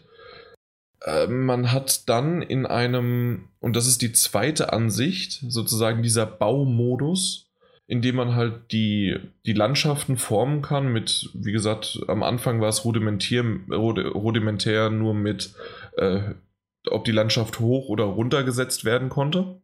Und das ist wirklich wie bei Minecraft in Blöcken, ob man halt einen Block hochgesetzt hat oder einen Block runtergesetzt hat. Und äh, ab einem gewissen Zeitpunkt ähm, hat man halt das, den, wie nennt sich das dann? See, nicht Sea-Level, also das, ja doch, aber auf Deutsch heißt das? Da, wo das Wasser anfängt? Über der Wasser. Ich weiß, was du meinst, aber ich kenne auch den deutschen Begriff nicht. okay, also im Grunde äh, so lange äh, grabt, bis halt irgendwann das Wasser kommt. Sozusagen, das wurde festgelegt. Und ähm, ab dem Zeitpunkt braucht man halt, so wie ich es auch vorhin schon gesagt habe, äh, eine gewisse Anzahl an Wasserbiotopen, damit dort dann halt auch Leben entstehen kann. Und man kann dann mit seinem Avatar fliegt man durch die Gegend über einen Punkt, das ist auch wirklich so wie in vier Ecken aufgeteilt. Und dann fliegt man über neu erstelltes Leben, das kann man scannen. Das, da kriegt man für auch wieder XP. Warum man aufleveln kann, weiß ich noch nicht genau. Ob man dadurch mehr und mehr Erfahrungspunkte, ja nicht Erfahrungspunkte, sondern äh, mehr Fähigkeiten hat, um halt sein Land zu formen, wahrscheinlich. Ja. Das äh, kann man natürlich auch auf eine andere Art und Weise dann ähm, ja, eigentlich erreichen, aber das haben die in dem Fall von XP äh, hinbekommen und Level. Und was immer mal wieder auf einen, also einem zugesteckt worden sind, waren quasi, was, hm, wie so, ja, wie eine Fähigkeit. Und wenn du dann über eine Pflanze oder über ein Tier äh, drüber warst, dann konntest du diese Fähigkeit einsetzen. Das war unter anderem, äh, dass die sich dann hm, jetzt ist schon wieder das Wort, im Grunde, dass die Evolution für dieses Tier oder für diese Pflanze äh, beginnt. Wie, wie heißt denn das dann? Weil Evolve würde ich jetzt sagen, aber. Äh, Entwicklung. Es entwickelt sich, klar, wie bei Pokémon. Richtig, Evolve. Richtig, genau. Also es, äh, genau, also es hat sich dann im Grunde einfach entwickelt.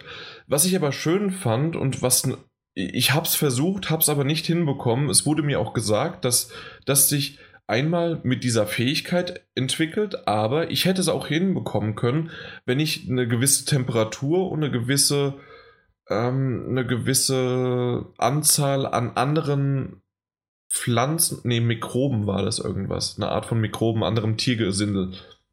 Wenn ich das gehabt hätte, dann hätte sich automatisch auch das entwickelt.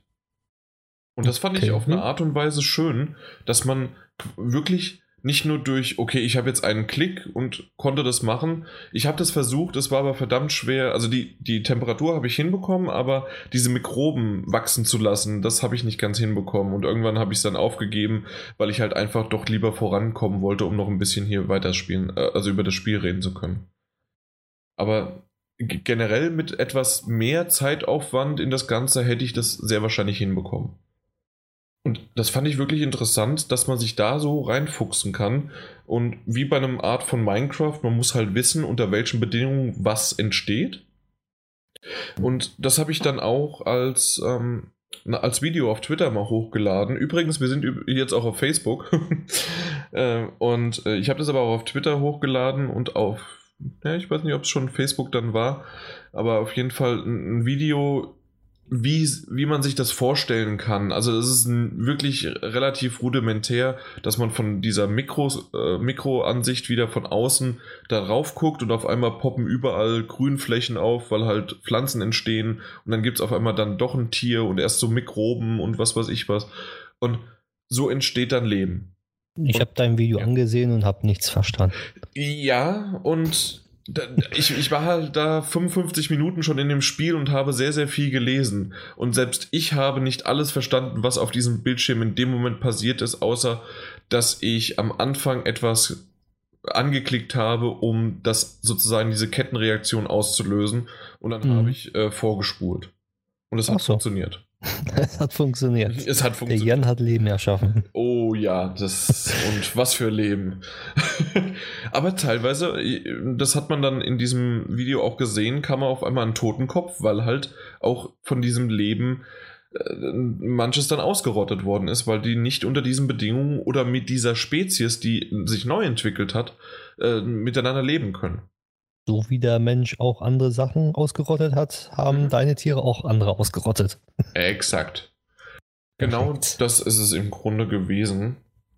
Und also ganz ehrlich, es hat was, es hat sowas von Jugend forscht oder wie auch immer man das nennen möchte, aber es ist sehr schwerfällig. Also man muss wirklich sich also man muss es, man muss es mögen, ja. Man muss sich da reinfinden Und ähm, ja. Also hm, was du so erzählt hast, äh, erinnert mich das irgendwie an, an meiner Zeit, wo wir ein Programm hatten, äh, was wir zur Verfügung gestellt worden sind an der Uni, wo, wo man äh, die Menschen an der Schlange sehen konnte. Wenn, wenn verschiedene Menschen zum Beispiel äh, äh, durch zwei Türen durchgehen mussten, ab wie viele Personen äh, es sich staut vor der Tür. Ja. Solche Simulationen. Und das ist dann einfach nur eine Simulation von wegen hier, äh, ich lasse Leben entstehen. ja, so äh, in der Art ist es auch. Und also ich hatte jetzt keine Bugs, das wurde bei uns, wir haben es ja auch auf der Seite getestet und ich habe mir den Test jetzt nicht komplett durchgelesen, aber so ein bisschen kam, dass da auch Bugs durchkamen. Ähm, fand ich jetzt nicht, aber ich finde einfach selbst im mit 25% günstiger bei PlayStation, also für PlayStation Plus Mitglieder, für 30 Euro. Oh. Ist das noch ein stattlicher Preis und original kostet das Ding 40. Und das, das hätte ich jetzt nicht gedacht. Ich auch nicht. Also ich habe es eben erst gesehen, äh, wie viel das wirklich kostet. Und für das, dass, es, dass man sich da so reinfuchsen kann, auf der anderen Seite, also muss, nicht kann. Also auf der anderen Seite, na gut, ist es wahrscheinlich auch wieder so ein Kosten-Nutzen-Faktor. Es ist eine wirklich heftige Rechenoperation hinten dran, was da so alles miteinander in Konstellation zueinander mit Abstand und so weiter äh, gemacht werden muss. Weil generell ist das jetzt, es ist kein grafisches Meisterwerk, das, äh, das hat glaube ich nur 3 Gigabyte oder sowas, also es ist wirklich auch sehr, sehr schmal zum Runterladen, aber dafür werden halt viele, viele Rechenoperationen, das ist halt einfach Programmcode. Und das, das wiederum äh, hat, ähm, verbraucht halt nicht so viel Gigabytes, deswegen ist das halt schmaler. Äh, aber äh, also worauf ich eigentlich hinaus wollte, war gerade, dass ähm, dass ich mir einfach denke, dass das Zielpublikum für dieses Spiel so, so nischig ist, dass dementsprechend der Preis halt hoch ist, weil man, ja, weil man es ansonsten wahrscheinlich nicht geregelt bekommt. Also ist anders halt, kann ich es mir nicht vorstellen. Ist halt komplex. Also wahrscheinlich hast du nur die leichte Oberfläche angekratzt. Ich habe jetzt quasi das, Spiel das halt, Tutor ja. Tutorial durch und noch nicht mal komplett durch. Also es geht noch Stück für Stück weiter. Also. Hm. Da, da werden noch viele, viele Textboxen vor mir liegen. Oh. Bestimmt. Und ich muss ganz ehrlich sagen, ich weiß nicht, ob ich es machen werde. Also, um es nochmal, um es abzukürzen, diejenigen, die jetzt irgendwie aufgehorcht haben, die früher das Yps-Heft gekauft haben und dachten, ach so Uhrzeitkrebse und da habe ich Bock drauf. Die gucken sich mal den Trailer an, gucken vielleicht auch nochmal genauer rein. Ich kann aber mir auch vorstellen, dass im halben Jahr das Ding nochmal irgendwie günstiger wird. Obwohl, auf der anderen Seite meistens so nischige Titel bleiben konstant, oder? Mm, äh, es geht. Ja, na. Also höchstens mal ein Zehner runter im Sale oder so, aber sonst. Ja, das, das meine ich mit konstant, genau. Ja. Also, ja. ich werde es mir bestimmt äh, irgendwann zulegen. ich mag sowas. Du magst sowas, ja, aber ja. du hast ja sowieso die Möglichkeit, erstmal bei uns das reinzugucken und anzuschauen, ob du sowas willst. Äh, also ich empfehle es definitiv unter Vorbehalt. Also das muss ich so sagen. Ja, ich mag ja auch äh, hier, hier den ja, Fishing dann, ja, dann, ne? und so. Ja, Deswegen. Also, ich glaube, für mich ist es ganz nett. Ja, im Übrigen gibt es im Store auch eine, eine Demo-Version. Gibt es? Echt? Mhm. Also, oh. falls man es mal ausprobieren möchte, Demo gibt es im Store für die PS4. Echt? Ich habe das nirgends. Das ist sehr gut. Gut, dass du sagst wohl. Also ich habe das jetzt nicht gesehen hier. Ich auch nicht. Ja. Übrigens habe ich, gesagt, übrigens hab ich gesagt 3 Gigabyte. Ich habe gelogen. Es sind nur 800 Megabyte. oh, ein, ein, ein, ein PlayStation 1 Spiel. ich glaube selbst das, ja, doch eine CD-Größe, ne? Ja. ja. Genau. Nun gut, dann sind wir schon mit den Spielen durch. Und wir kommen munter flockig zum Feedback. Da werde ich jetzt aktuell, hier haben wir das doch irgendwo, hier haben wir die 100, 69. Ich refresche nochmal, ob da vielleicht noch was reingekommen ist. Ihr dürft es gerne auch nochmal öffnen. Ja, bin schon dabei. Ja. So, dann sagt der Tony Montana 753, er wäre der Erste. Ich bin zwar noch nicht weiter als dieser Podcast wird von GameStop, Punkt, Punkt, Punkt, aber da der Herr Munzer sich im letzten Podcast darüber beschwert hat, ich beschwere mich nie, ich weise immer nur darauf hin, was ihr alles falsch gemacht habt da draußen. Und vor allen Dingen, was der Daniel falsch gemacht hat. Dass erst so das spät stimmt. die ersten Kommentare kommen, gibt es jetzt eine von mir. Einen von mir, hat er richtig geschrieben. Ich kann zum Inhalt noch nichts sagen, aber das Intro war mal wieder sehr souverän und gekonnt vorgetragen. Es macht Lust auf mehr und deswegen endet mein Kommentar hier und ich werde nun gespannt weiterhören. Übrigens kam nie wieder was nach, ne? Das, gut, dass das ich stimmt. ja, sagen wir mal so, jetzt habe ich wirklich gemeckert. Ähm, darauf kann man eigentlich Bezug nehmend äh, vielleicht vom Daniel vorgelesen, was der Swally sagt. Äh, der hat ja dich adressiert und ja, meinte, deswegen. die Herr Munzer-Logik innerhalb von fünf Tagen zwei Podcasts mit drei Stunden plus X Länge herausbringen und sich dann wundern, dass es wenig Feedback beim ersten der beiden Podcasts gab. Als, ja. Äh, als die Nummer 1969 rauskam, hatte ich den 168 gerade fertig und dabei habe ich das Internetkulturgespräch auch noch geskippt. Na gut, aber dann hätte er bei der 168 dann kommentieren können. Das stimmt, ja. Also, wo ist, das ist doch genau die Munzer-Logik, die wir brauchen. ich verstehe es nicht. Nee, äh, ansonsten ja, also sagen wir es mal so, wir hätten gerne immer mal wieder äh, Kritik, auch das letzte Mal ähm, mal so schön gegen Mike schießen, das ist immer gut. Alle gegen mich. Ja, ich, ich habe da auch zwei Accounts erstellt und habe mitgeschossen. Sauber. Ja, und die, und die ist, sind dir noch nicht mal als äh, Mod aufgefallen. Das fand ich schön. Nö, brauche ich auch nicht, ne? Ich, ich lasse dir deinen Spaß. Genau. Äh, hast du den Spaß vom Sascha gerade vor dir? Nee, leider nicht. Irgendwie lädt die Seite gerade nicht bei mir. Ja, ja, na gut. Das ist ein Saftladen. Daniel? Du meinst mit dem Feedback weiter? Mhm. Naja, der, ist, ist, der geht dann äh, auf Somali, Swalis Kommentar ein. Dafür hat er für den nächsten gleich das doppelte Feedback von beiden Threads. Früher hat das Schneiden des Podcasts ja schon eine Woche gedauert. Auch ein wenig, in Anführungszeichen, mehr Arbeit mit dem Holt. Genau. Äh, wer da nicht mehr genau weiß, wer das, also worauf er anspielt, das war der André Holt, der damals auch äh, viele, viele Podcasts mit uns gemacht hat. Aber es lag gar nicht an ihm damals, sondern es war einfach, dass ich mir noch ein bisschen mehr Mühe gegeben habe mit dem Schneiden. nee. ja. Äh, mittlerweile haben wir einfach gemerkt, und ich glaube, das war selbst zu Andres Zeiten damals schon, dass es einfach ich habe noch ein bisschen mehr geschnitten, ich habe noch ein bisschen mehr drumherum und alles Mögliche, aber dieses, ob wir da noch ein paar, ja, gefühlt Stunden an Zeit rein investieren oder es wirklich eins zu eins so raushauen und vielleicht mal zwei, drei Cuts nur setzen, wo wir, weil der Daniel seine Pause braucht. Ein alter Mann. Das hat nichts mit alt zu tun, wenn du rauchen möchtest. Beim, beim, äh, beim Martin Alt war es äh, die Pinkelpause und das hatte wirklich was mit dem Alter zu tun, aber das ist was anderes. ja, nee, auf jeden Fall, ähm, dementsprechend hat es nicht wirklich damit viel zu tun. Was ich schön finde, dass Tarantino sich mal wieder gemeldet hat, unser Meister Eder-Verschnitt von damals. Er meint, gute Folge und weiter so. Und jetzt sagt er an mich gerichtet, nimmt man sich nicht komplett den Rätselspaß, wenn man Adventures mit Komple Komplettlösung spielt. Klar schaut man in der Regel mal nach, wenn man ums Verrecken nicht weiterkommt, aber ausschließlich mit Guide zu zocken wäre mir dann doch zu langweilig. Es ist ja eine Sache, ein Call of Duty oder Witcher auf dem Schwierigkeitsgrad Jan durchzuzocken, aber bei einem Adventure hebelt das doch das Spielprinzip aus. Als würde man sich ein Puzzle kaufen und das wäre schon komplett zusammengebaut.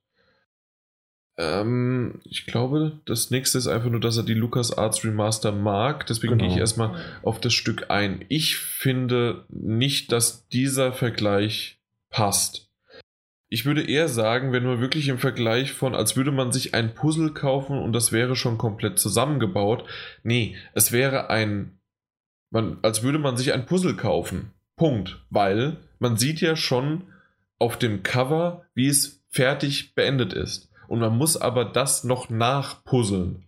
Und so ist das in dem Fall, wenn ich ich, ich mag auch keine, das hatte ich auch erwähnt, ich mag keine Videoguides, sondern ich mag wirklich geschriebene Guides. Das heißt, die werden, die wird erzählt oder erklärt, was du jetzt zu tun hast. Und das ist schon eine Art Leitfaden zu folgen, aber du musst es ja trotzdem lesen, verstehen und im Spiel umsetzen. Und manchmal, je nachdem wie er geschrieben worden ist oder je nachdem wie schwierig das Rätsel ist oder komplex das Rätsel ist, dann ist das gar nicht so einfach selbst mit Guide. Erstens das. Und zweitens würde ich trotzdem sagen, also für meinen Spielspaß, ich, ähm, ich bin schon jemand, der mehr im Fokus die, die Geschichte hat und die Art und Weise, wie die Rätsel aufgebaut sind, aber bei wirklich größeren Sachen mit hin und her und ich muss jetzt an mehreren Orten, gerade auch früher die Monkey Islands, aber selbst ähm, Randall's Monday, was ich das letzte oder vorletzte Mal besprochen hatte, da sind so häufig Szenenwechsel und man muss von A nach B, dann muss man da was holen, dann muss man wieder zurück, um da was zu holen und da was zu holen, um das zu miteinander verbinden.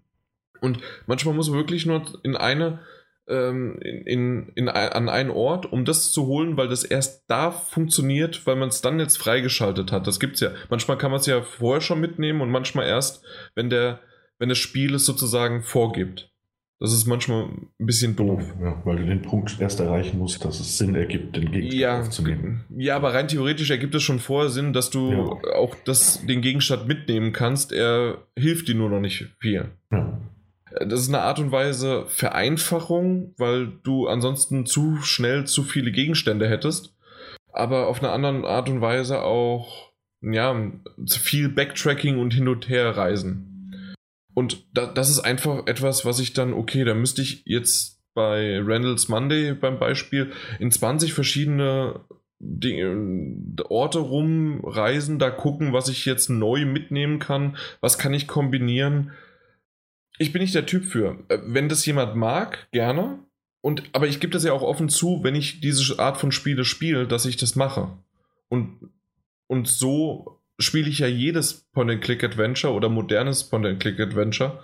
Und dadurch ist auch meine Erfahrung mit denen immer gleich. Um sozusagen dann auch einen, einen gleichen, ja, einen Vergleich herzustellen. Ja. Denke. Ist ja wie wenn man Final Fantasy spielt und da den Guide hat oder bei Zelda den Guide hat. Also ich finde es auch nicht schlimm. Ja, ja eben. Das schlimm finde ich das auch nicht. Aber ich kann ich, ich nee, äh, ich weiß auch nicht, ob er es schlimm findet. Nee. Ja. Aber also, ja. Also wenn ich jetzt, wenn ich jetzt ein Point-and-Click-Adventure spiele, zum Beispiel aus Siberia oder oder so. Also da, da gucke ich auch natürlich manchmal nach der Lösung, weil, weil ich da irgendwie rumhänge und, und weiß, man, manchmal übersieht man auch einfach nur irgendwas und regt sich auf, weil man sich zu 100% sicher ist, dass man doch eigentlich schon alles abgeklappert hat. Ähm, und dann gucke ich auch immer mal in den Guide und, und ah, guck mal, doch einen Gegenstand übersehen. Aber es ärgert mich ein bisschen, dass ich, dass ich, also da, da bin ich einfach so, dass ich mich da ein bisschen ärgere, dass ich überhaupt zu diesem Guide greifen musste, weil ich eben doch nicht so genau geguckt habe, wie, wie gedacht. Mhm. Aber manchmal kann man auch so genau gucken, wie man möchte, aber man kommt da trotzdem nicht hinter, wenn man die Logik des Entwicklers nicht versteht. Das stimmt, ja. Das, ja. Die Spiele gibt es halt auch. Ja. Mhm. Zu häufig. Unter anderem ja die ganzen LucasArts-Spiele, die wir das letzte Mal, oder ich glaube, ich hatte es angestoßen, dass ich ja gerne mal äh, Fate of Atlantis haben würde und das wäre halt in dem Fall von Tarantinos Gedanken der tatsächlich der helle Wahnsinn. Auch, also das ist sein Most Wanted Lucas Arts und das würde er gerne, gerne sehen. Auch Monkey Island 3, nee, ein Monkey Island 3 hingegen bedarf es in meinen Augen kein Remaster. Die gezeichnete Comic-Optik ist absolut zeitlos und würde wohl auch heute noch genauso programmiert werden. Kann sein. Ich habe jetzt kein Bild vor Augen. Das Einzige, was definitiv der Fall sein wird, ist halt, ein Remaster könnte dann ein 16 zu 9 draus machen. So wie es bei Full Throttle gemacht worden ist. Ja, wobei halt Monkey Island 3 hatte noch mehr diesen, also wie eine Cartoon-Serie hat es ausgesehen. Ja, anscheinend dann so wie auch Monkey Island 1 und 2, oder? Das Remaster dann. Später. Ja, die Remaster, genau, ja, so in die ja. Richtung ging das. Genau. Jo, also dementsprechend äh, war es das. Jens Juncker, hallo zusammen, war wieder ein interessanter und aktueller Podcast. Ich wünsche mir auch mehr Remaster von alten LucasArts Adventures. Da habe ich was angestoßen, ne? Also, hm. ja, also wenn es jetzt schon vier Leute haben wollen, dann los. Mike, du hast deine Hausaufgaben gemacht. Wer war das nochmal, der Name? Tim Schäfer. Oh, sehr gut. Ich bin Natürlich. stolz auf dich. Natürlich, das letzte Mal. Bin dich. Oder du hast das gerade gelesen, weil jetzt endlich die Seite geladen hat. Nee, ich kenne mich mit Lucas Arts und Monkey Island aus. Glaub, Liebe Monkey Island. Das war, das war der Kamil, mein Gott. Danke, Daniel. Danke, natürlich, das war der Kamil. Äh, der Tim wusste Schäfer, es nicht. Oder auch immer. Nee, der, der, wusste einfach nicht, wer Tim Schäfer ist. So. Ähm, übrigens, uh. Tim Schäfer wird ohne Ä geschrieben, ne? Mit A. Ein Schaf. Wie ein Schaf, genau. Nicht an. Moment. Aber ich glaube, das war es jetzt. Was? Ich, ich sollte den ganzen Satz mal lesen, ne? von Anfang an am besten. Ich wünsche mir auch mehr Remaster von alten LucasArts Adventures. Aber ich glaube, das war es jetzt. Da Tim Schäfer nicht an. direkt an. Was? Nicht an nicht direkt an Monkey, da, da waren zwei A ans, äh, nicht direkt an Monkey Island 3 und 4 und Fate of Atlantis beteiligt war. Monkey Island 3 könnte man einfach so übernehmen. Das hat er jetzt auch gerade gesagt. Ich würde, wie gesagt, die 16 zu 9, darauf würde ich noch bestehen. Äh, bei Monkey Island 4 wünschte ich mir, sie würden ein 2D-Remake im Stil vom dritten machen. Wieso war das ein 3D? Yep, ein 3D. Ah, okay. Wie, 3 und 4 habe ich gar nicht gespielt. Obwohl ich mir den vierten Teil fand ich sehr gelungen. Also ich habe den gerne gespielt. Deswegen sagt er auch, und wer will, kann zwischen 2D und 3D umschalten. So. Oh, Dankeschön. Doch nett. Ja. Äh, ich finde aber, das stimmt, der Sascha hat eigentlich äh, die bessere Metapher hinbekommen und zwar, er findet nicht, dass das, also nochmal, als würde man sich ein Puzzle kaufen und das wäre schon komplett zusammengebaut, sondern als würde man ein Puzzle kaufen und beim Zusammensetzen leuchtet das, leuchtet das nächste Teil immer auf die Spielmechanik bleibt ja erhalten. Und das stimmt.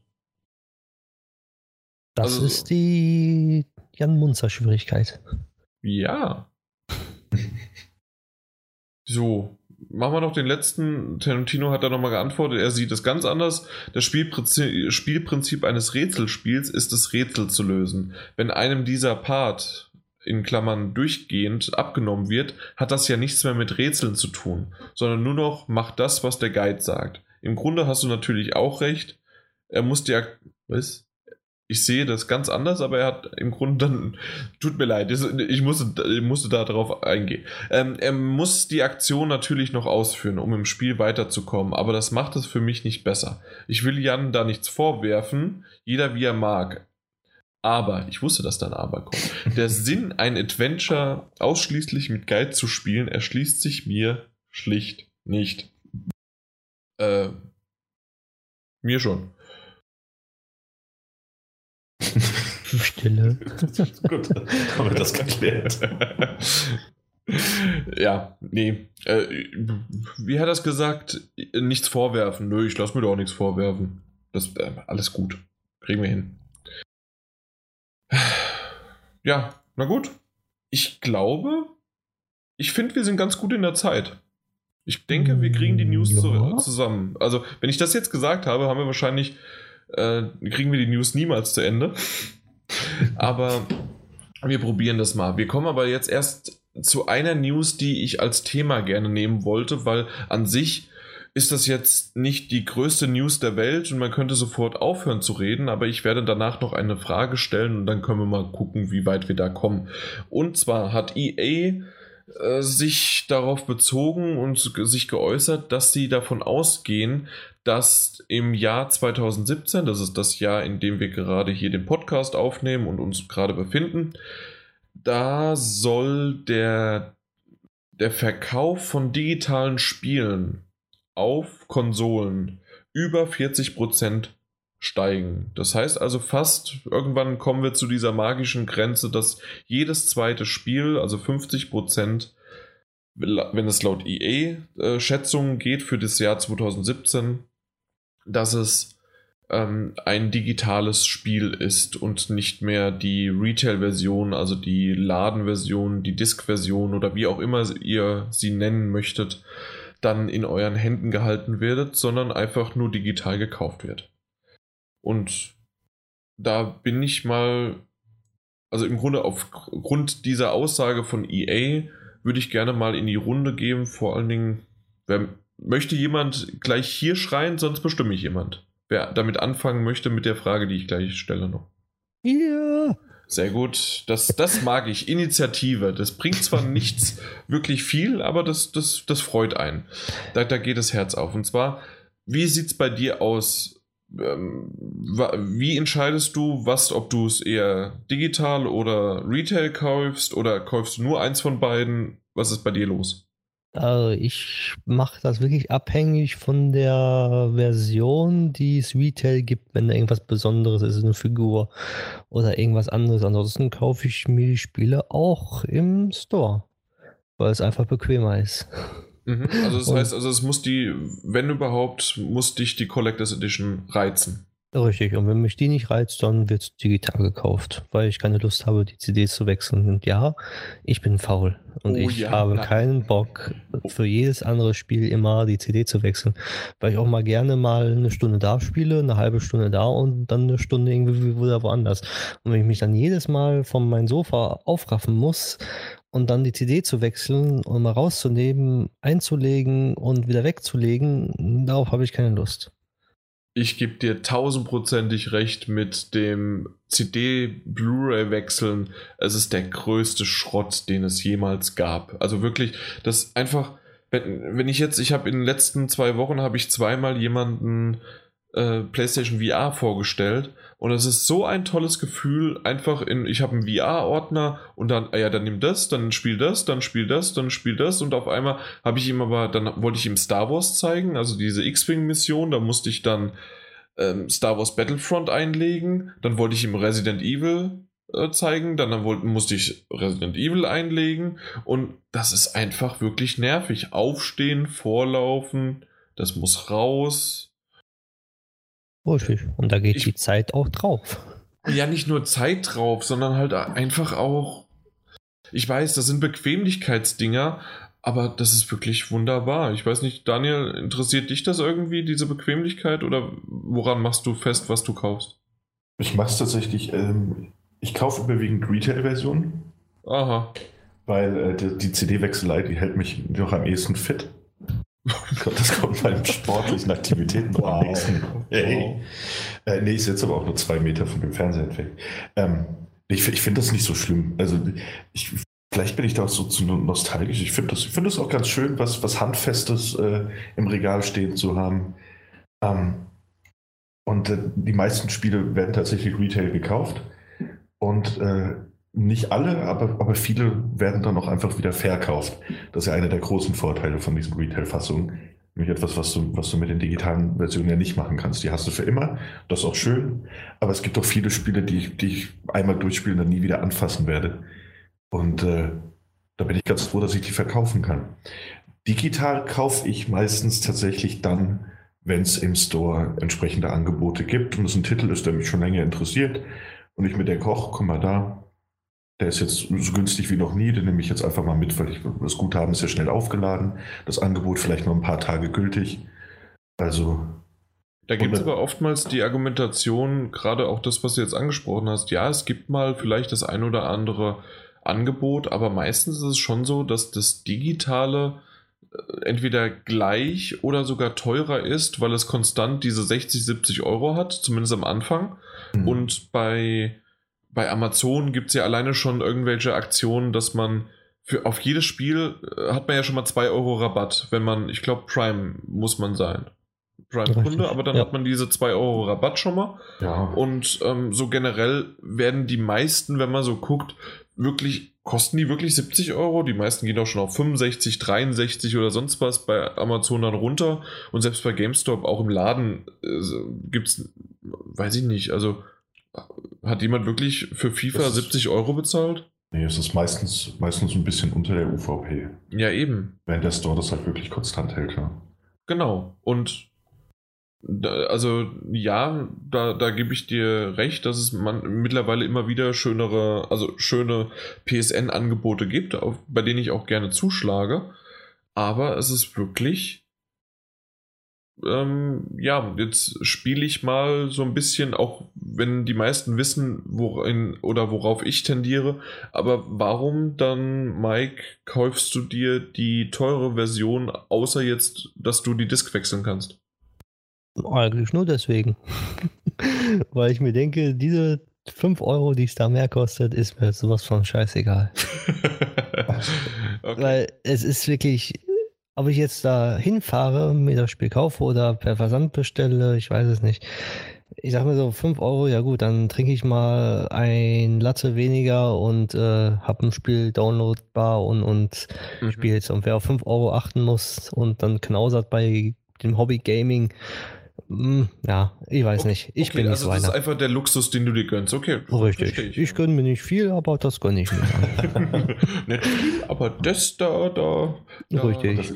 und, und man muss auch sagen, es gab ja letztes Jahr sogar eine Umfrage von Sony, wo gesagt worden ist, was sich die User wünschen im PlayStation Store und es gab auch schon Gerüchte, dass ähm, man digitale Käufe bald ähm, eventuell zurückgeben kann und dann einen Gutschein bekommen von, von, von weiß nicht, wie so ein Gebrauchtbar, also wenn man es gebraucht verkauft und dann kann man damit dann wieder im Store einkaufen. Ich weiß nicht, wie weit Sony jetzt damit ist, aber äh, das war ja so im Gespräch letztes Jahr, Ende letztes Jahr schon. Weil wenn das kommen würde, wäre natürlich äh, wär alles super. Dann das könnte man also, sogar noch die digitalen Versionen, die Lizenz wieder verkaufen, dass man es nicht mehr spielt. Man bekommt wahrscheinlich nur wie bei, ich sag mal jetzt den Laden nicht, aber man bekommt dann für gewisse Spiele nur noch 5 Euro oder so. Aber es ist halt dann eine Sache, die man sagt, gut, ich mach mal wieder drei gebrauchte Spiele, also digital weg und kaufe mir davon ein neues digitales Spiel. Das hört sich interessant an. Also wenn es wirklich so ist, dass man, ich sag jetzt einfach mal, du bezahlst 70 Euro äh, fürs digitale Spiel, spielst das so lange du willst und irgendwann kriegst du dann, äh, wahrscheinlich wird es auch nach einer gewissen Zeitperiode runtergesetzt und runtergesetzt, aber äh, am Anfang dann vielleicht noch 50, 55 oder 40 Euro dafür und hat dann Store Credit für im PSN und kann sich davon dann wieder was Neues kaufen. Oder halt, wenn man dann das Spiel zurückgibt, ähm, so war es in der Umfrage auf jeden Fall von Sony, dass man dann, ähm, man kauft ein Spiel kaufen, man gibt dann ein Spiel zurück, was auf der Liste steht oder was man da geben kann und dann muss man beispielsweise nur noch statt 70 Euro bezahlt man dann nur noch 55 Euro oder so. Okay, ja. So war es nämlich in der Umfrage und das fand ich damals, Ende letztes Jahres, sehr schön, die Umfrage. Aber soweit ich weiß, haben die die Umfrage nur einigen Leuten geschickt. Mhm. Also hört sich interessant an. Mal gucken, was sie draus machen und wie das umgesetzt wird. Aber natürlich kann es immer noch nicht bestechen, indem das, was Daniel gesagt hat, er kauft für 70 und innerhalb der, je nachdem wie schnell er ist, es gibt ja welche, die wirklich innerhalb der ersten zwei, drei Wochen dann schon wieder das Spiel dann verkaufen und da kann man ja noch 50 bis 60 Euro für bekommen und dann hat man im Endeffekt 10 bis 20 Euro und vielleicht sogar schon vorher noch weniger, weil man nicht die 70 bezahlt hat, äh, kann man dann dafür das Spiel dann weiterverkaufen. Ja, eben, also das, ich, ich finde das wichtig für mich, weil, also ich weiß ja nicht, wie es euch geht mit, mit diesen ganzen äh, Singleplayer-Spielen, die halt wirklich von der, von der Geschichte leben. Aber die spielt man doch im Normalfall, wenn es nicht unterschiedliche Ausgänge gibt, auch nur einmal durch, oder? Ich spiele meistens Spiele nicht mehr als einmal durch. Also dementsprechend, da hat jemand Hunger. Ein bisschen. ich komme erst von der Arbeit, ne? Also ja, von ja, daher. das stimmt. Aber du, noch 22 Minuten, dann ist hier eh Schicht im Schacht. Danke. Äh, genau. Auf jeden Fall, äh, ich habe vorhin ein Eis gegessen, so ein leckeres, äh, was war das? Ja, mach mir noch Hunger. Ja, Danke. So ein Magnum Dare to Go Double und dann Double Coconut. Mm. War, war lecker. Ja, äh, auf jeden Fall, Daniel. Ähm, äh, ja. Wo, wo waren wir denn gerade? Magnum. Ja. Double. Coconut. Double. Mhm. In dem Fall, dass. Du meinst, mit den, dass man es nur einmal durchspielt. Du machst das, das, das Genau, ich spiele sowieso nur einmal durch, da gebe ich dir recht. Aber wenn ich es in der Retail-Version habe, werde ich es meistens nicht verkaufen, weil ich es dann so, wie du es schon gesagt hast, auch dann lieber im Regal stehen habe. Ja, und, wenn, und wenn ich es ja. digital habe, äh, dann habe ich's, kann ich es ja eh nicht verkaufen, aber da habe ich wenigstens noch den Vorteil, um das halt, na, um das dann nicht mehr, also nicht die CD zu wechseln unter anderem. Du bist halt ein Sammler. Ja, obwohl ich, äh, ich habe das glaube ich schon mehrmals erwähnt, dass ich seit der PS4 auf digital umgestiegen bin. Mir sind zwar über die Jahre jetzt immer mal wieder Retail-Versionen ins Haus geflattert, weil ich sie gekauft habe, weil sie günstiger waren oder natürlich dann die ganzen Promos, die ich zugeschickt bekommen habe oder manchmal kommen keine Promos, sondern wirklich dann auch Retail-Versionen an. Somit stehen die dann im stehen die dann im Regal. Aber die meisten, und ich frage meistens auch wirklich bei den, bei den Publishern an, ob ich einen Key bekomme. Alleine auch schon. Und das wäre jetzt noch eine Sache, die natürlich niemand offiziell zugibt, aber ich glaube unseren Podcast-Account und da haben wir ja auch nie äh, was drüber gekauft, sondern es ist dann ähm, sozusagen die, wie nennt man das? Ja, wir, wir aktivieren die Keys nur und zudem kann ja mehr als nur einer Zugriff haben. Man kann ja so ein Passwort ändern. Übrigens für alle da draußen, das Passwort ist 123456. ähm, ähm, könnt ihr gerne mal ausprobieren. Fehlt nur die E-Mail-Adresse noch. Lixmo at Lixmo.de, ne? äh, nee, äh, at ps4-nintendo.de. Ah, okay. Ja. Das weiß das Passwort wenigstens auch mit der E-Mail-Adresse. Genau, richtig. Also kann man auch gleich schon alles mit involvieren und schöner ich, machen. Ich, ich habe im Übrigen, ich habe die ganze Zeit mal so im Hintergrund ein bisschen, ein bisschen geguckt. Aber wie, wie, wie sah das denn letztes Jahr prozentual aus? Weiß das jemand von euch? Ich weiß, ich stelle jetzt wieder blöde Fragen, aber. Du stellst blöde Fragen, ja? Gibt keine blöden Fragen. Doch. Nee. Okay, also niemand. Ich, ich habe geguckt, ich habe nur nichts gefunden tatsächlich auf die Schnelle. Die generelle glaub, Entwicklung hätte mich interessiert. Weniger. Also ich glaube, die steigt stetig.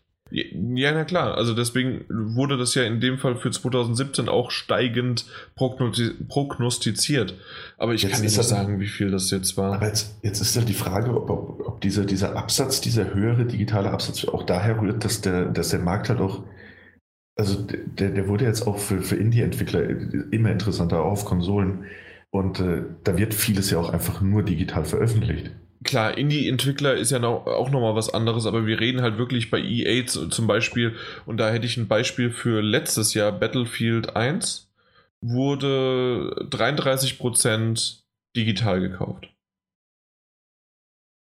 Ja? Also, also ja, da, hast ordentlich. Du, da hast du deine, äh, zumindest für ein Spiel. Ja, nee, für ein weiteres Spiel. Ähm, und zwar war es 40. Nee, FIFA After All is a huge global market Internet Speeds. So, nee. In, nee, für, für FIFA sagen sie es leider nicht. Sorry, ich dachte, das wären 40%, aber das war auch was anderes. Nee, äh, habe ich mich nicht in der Art vorbereitet, wie du es gerade dir gewünscht hättest. Tut mir leid. Nee, ist, ja, ist ja nicht schlimm. Aber ich meine, EA hat das ja für die ganze Industrie vorausgesagt, also dass, dass uns das erwarten wird Ende des Jahres. EA redet immer für die ganze Industrie. Ja, natürlich. wer, wer auch sonst. Und 40 Prozent, ja. ja, ich meine, genau. verstehst, dass sie steigen. Das sind eben mhm. auch, wie gesagt, viele nur digital Veröffentlichungen und es steigen auch viele um. Richtig. Ähm, Allein die ganzen Episodenformate sind ja auch alle digital nur. Jein. Ja, also, ja, also wenn Episode 1 rauskommt, dann ist es nur digital. Meistens.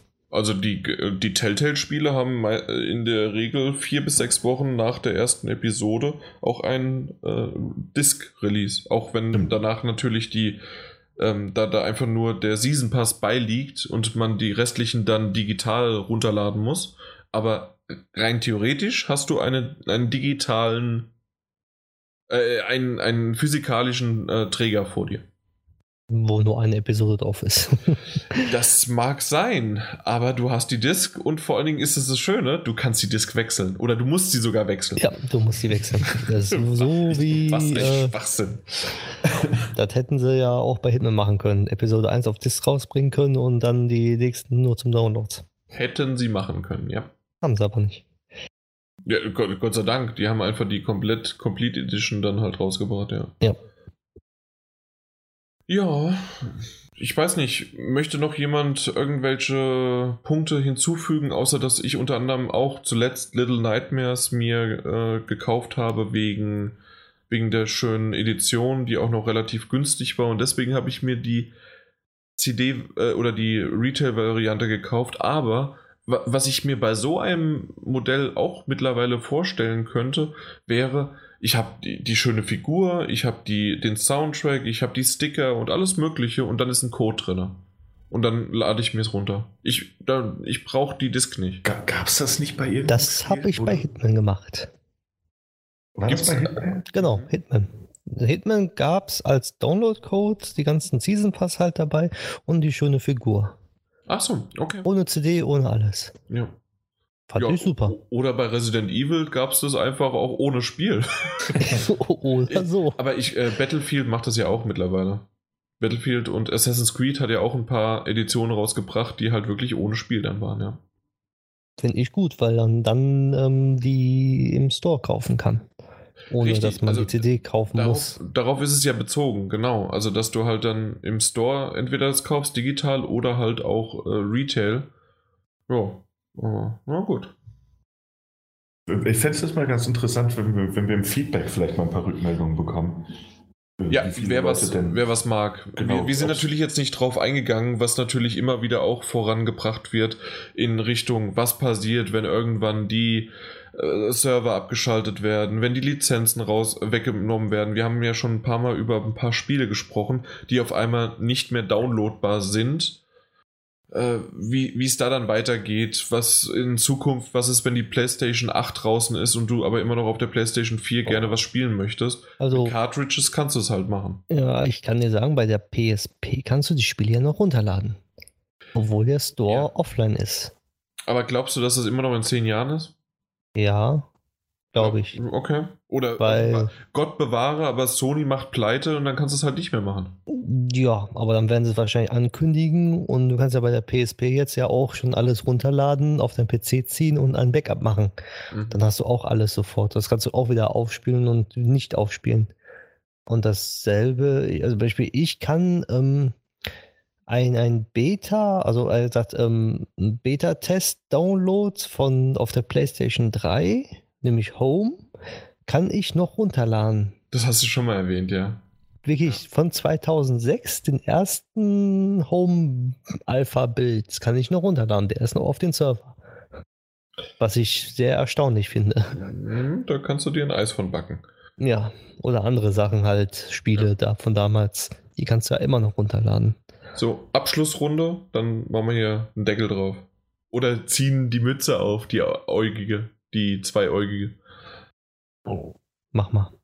Nee, nicht ich. Äh, ihr noch. Ich, ich, hab, Nein, ich, ich, ich habe fertig. Ich auch. Daniel?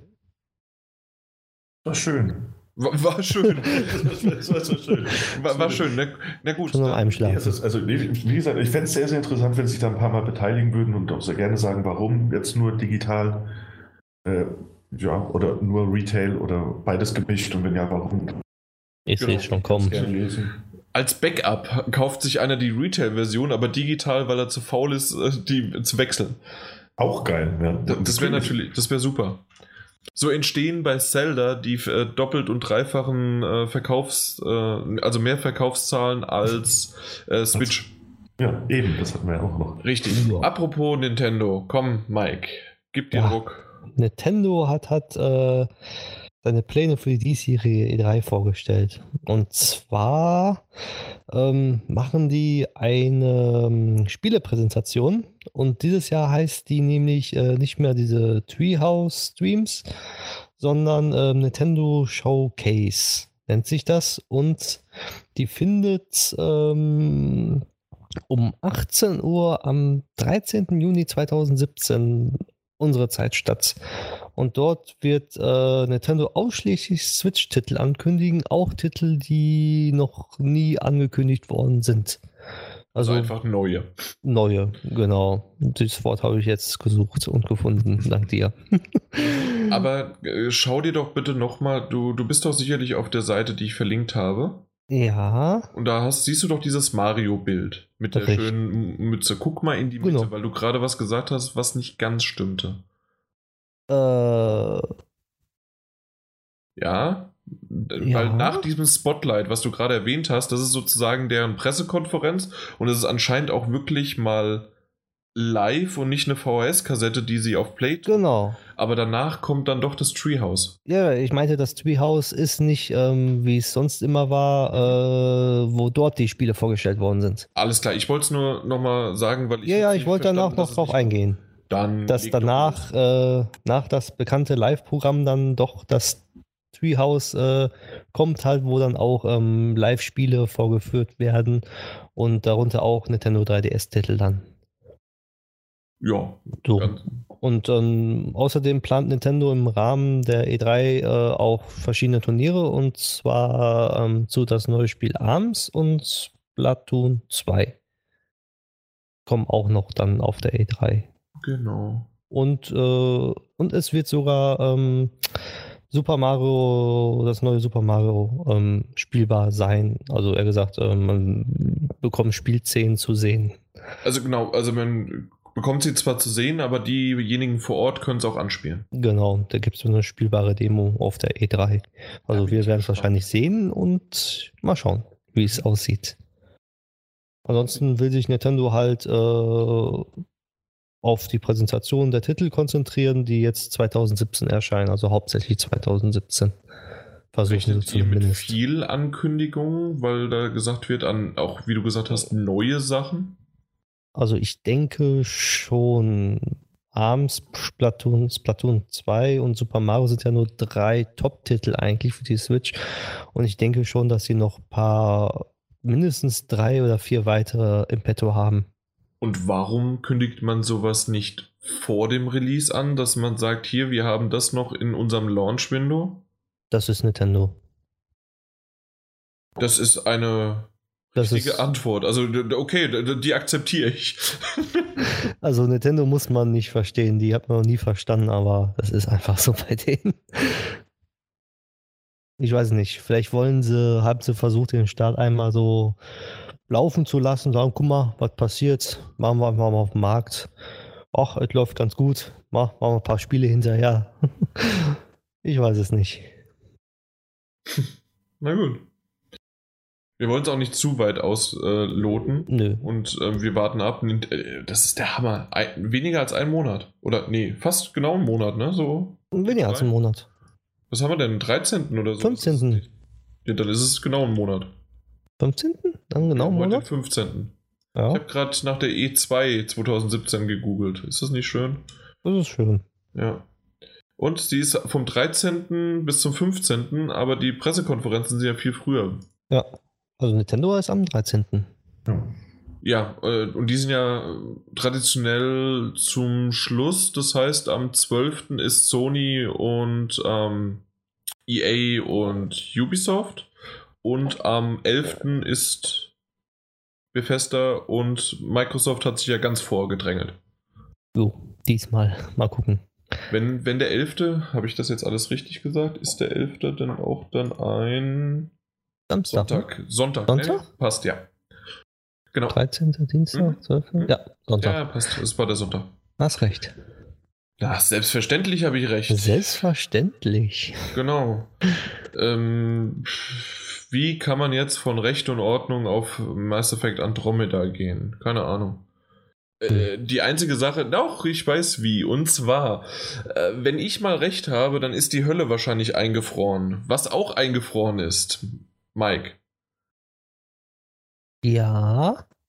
Ach nee, das hast du gar nicht gemacht, ne? Nee. Jetzt habe ich eine super Überleitung gemacht und habe äh, du hast einfach da, was dazwischen. Ja, nee, ja. ich, ich habe ich hab die Reihenfolge durcheinander gebracht für euch da draußen. Aber das macht, macht nichts. Dann übernehme ich jetzt mal Mass Effect, damit du nicht zweimal hintereinander reden musst.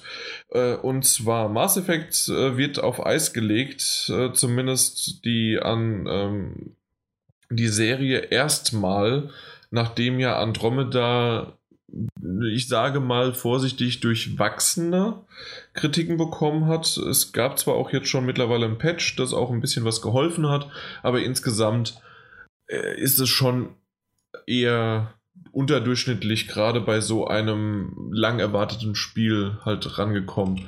Und deswegen ist es vielleicht auch nicht ganz verwunderlich, dass BioWare Montreal, die ja dafür verantwortlich waren, für Mass Effect Andromeda, mittlerweile aufgeteilt worden sind und die haben jetzt verschiedene Aufgaben übernommen. Also das heißt jetzt nicht, dass die, dass, ähm, das Studio komplett auseinandergebrochen wurde und vielleicht sogar jetzt aufgelöst wird, sondern wir reden jetzt erstmal nur auf Eis gelegt. Die, die Marke bleibt auch noch, aber sie werden jetzt erstmal bei anderen äh, bei anderen Spielen unterstützen. Unter anderem gibt es, davon wusste ich noch gar nichts, ähm, es gibt ein, ein Spiel namens Codename Dylan. Übrigens auch wieder sowas. Das haben wir im letzten Podcast, Daniel, glaube ich, ne? Haben wir zusammen drüber gesprochen, äh, dass man diese Codenamen immer mehr und immer mehr erfährt. Stimmt, ja. Ja, in dem Fall auch schon wieder.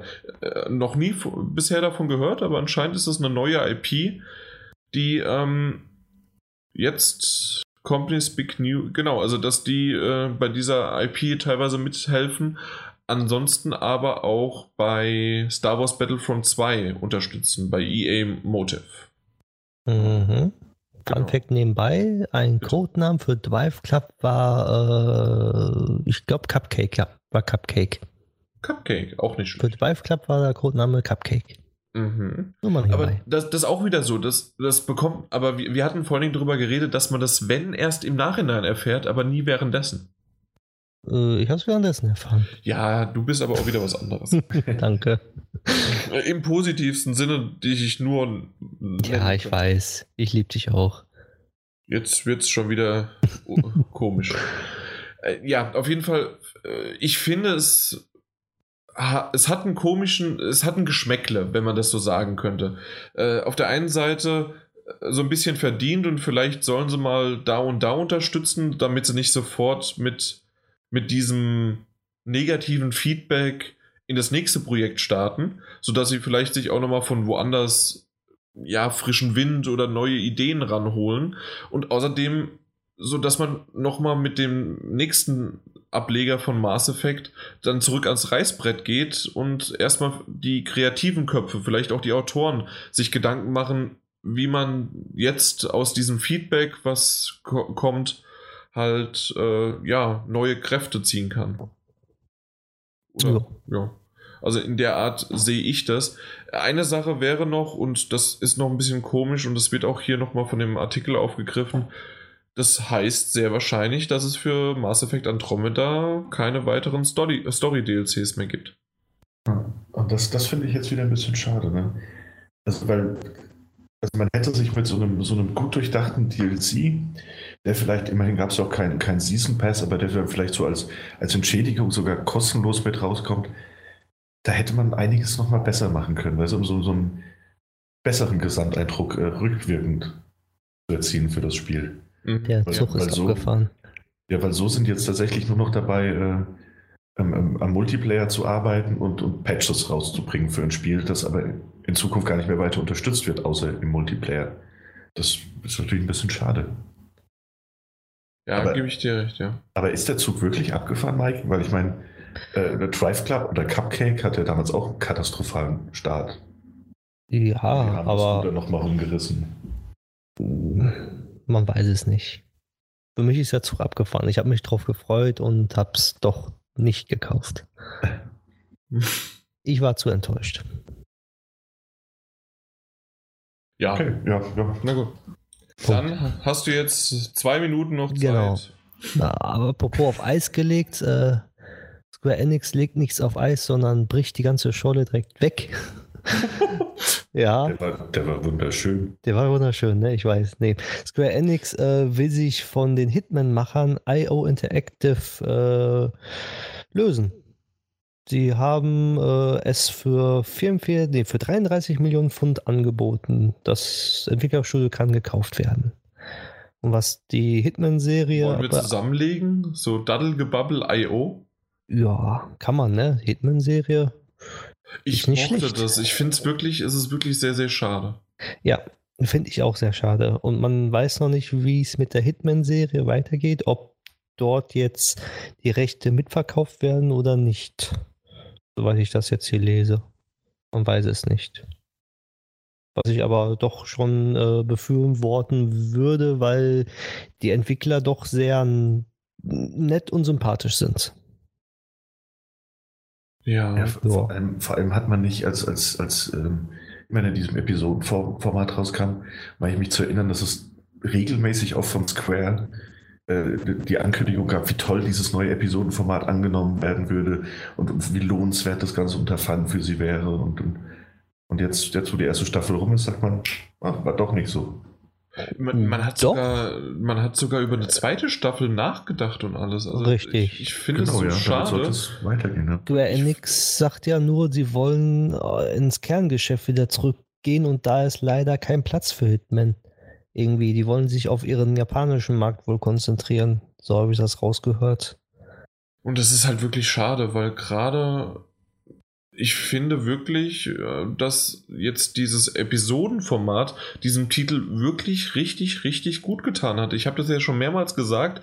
Dadurch, äh, und ich weiß, Mike, du bist ja ein äh, großer Verfechter davon gewesen. Du bist ja wirklich in jede Episode da eingetaucht, ne? Richtig, und ich fand das super für Hitman. Und auch alle anderen, die erst dagegen waren, fanden es doch sehr, sehr gut. Und, und, und Hitman hat wirklich mal seit langem richtig viel Gutes gebracht und viel richtig gemacht. Ja, vor allen Dingen mit diesen Episoden, die kamen ja alle vier bis sechs Wochen ungefähr. Richtig. Und wenn die in dieser Zeit hätte man, wenn das alles auf einmal gekommen wäre, hätte man vielleicht mal zwei Stunden oder eine, äh, eine, Mission mit anderthalb Stunden in Paris verbracht, danach dann äh, in den nächsten, äh, in was weiß ich, das war ja, ach, Türkei war, ich, ich weiß es gar nicht mehr, die ganzen.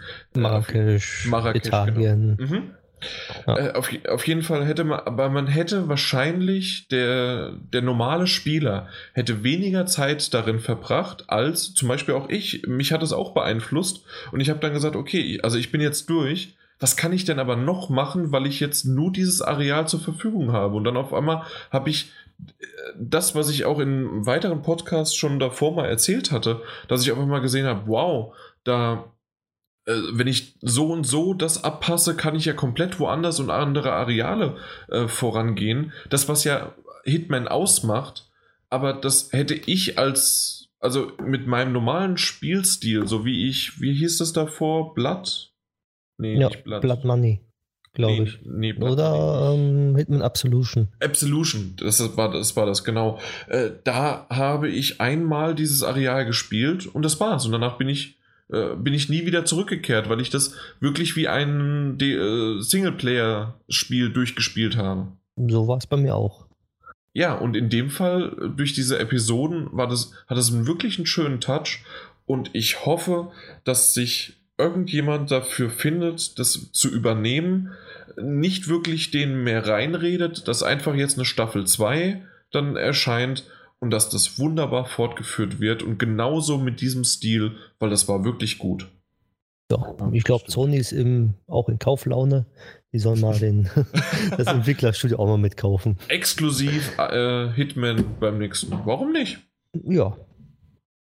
Gut, noch was hinzuzufügen? Ansonsten schließen wir auf hm. Note. Ich habe nichts mehr hinzuzufügen. Wunderbar. Dann vielen, vielen Dank, dass ihr euch hier so heute Abend versammelt habt, dass ihr da draußen uns gehört habt, dass wir euch belustigen konnten, dass wir mal wieder einen Podcast gemacht haben, der unter drei Stunden ging. Äh, teilweise, weil wir es wollten. Wir hätten vielleicht sogar noch ein bisschen mehr, länger machen können. Aber das ein oder andere Mal haben wir jetzt mitbekommen, dass ihr da draußen nicht ganz hinterherkommt. Auf der anderen Seite haben wir auch schon häufig dann gehört, wann kommt denn endlich mal wieder einer? Jetzt ist es soweit, zumindest war, oder nein, andersrum. Es war soweit, ihr habt ihr jetzt das Ende erreicht. Ähm, wenn euch, wenn ihr nicht wisst, was ihr jetzt mit eurer Zeit anfangen sollt, bis zum nächsten Mal, könnt ihr gerne uns auf Twitter adden. Das findet ihr meistens in den, in den Komment nicht in den Kommentaren, sondern in, in der Beschreibung findet ihr, wo wir uns, äh, wo wir uns aufhalten auf Twitter. Ansonsten gibt es uns jetzt auch mit Daddelgebabbel auf Facebook. Im PSN sind wir auch unterwegs, auf Instagram sind wir auf in, un, unterwegs, aber was ganz, ganz wichtig und schön wäre, gerne mal auf iTunes eine 5-Sterne-Bewertung abgeben. Selbst wenn ihr es schon gemacht habt, es gibt immer wieder eine Möglichkeit, einen neuen Account zu erstellen. äh, nein, das habe ich natürlich nicht gesagt, aber vielleicht habt ihr einfach auch einen zweiten Account oder ihr habt einen Freund und sagt hier auf, du machst das jetzt auch mal und am besten noch wichtiger als zu bewerten, wirklich diesem Freund mal Bescheid geben. Hier dieses Daddelgebabbel, das ist nicht nur auf Hessisch, sondern Daniel, du bist, was bist du? Du bist ein, doch, du bist Nordhesse, ne? Südhesse? Ja, Pfälzer, Pfälzer. F Pfälzer? Das, du gehörst gar nicht mehr zum Hessen? Nee, gar nicht. Ach so, ich dachte, weil du so nah bei mir bist, na gut. Aber, äh, ja, na gut. Mike, du bist sowieso kein Hesse. Dementsprechend.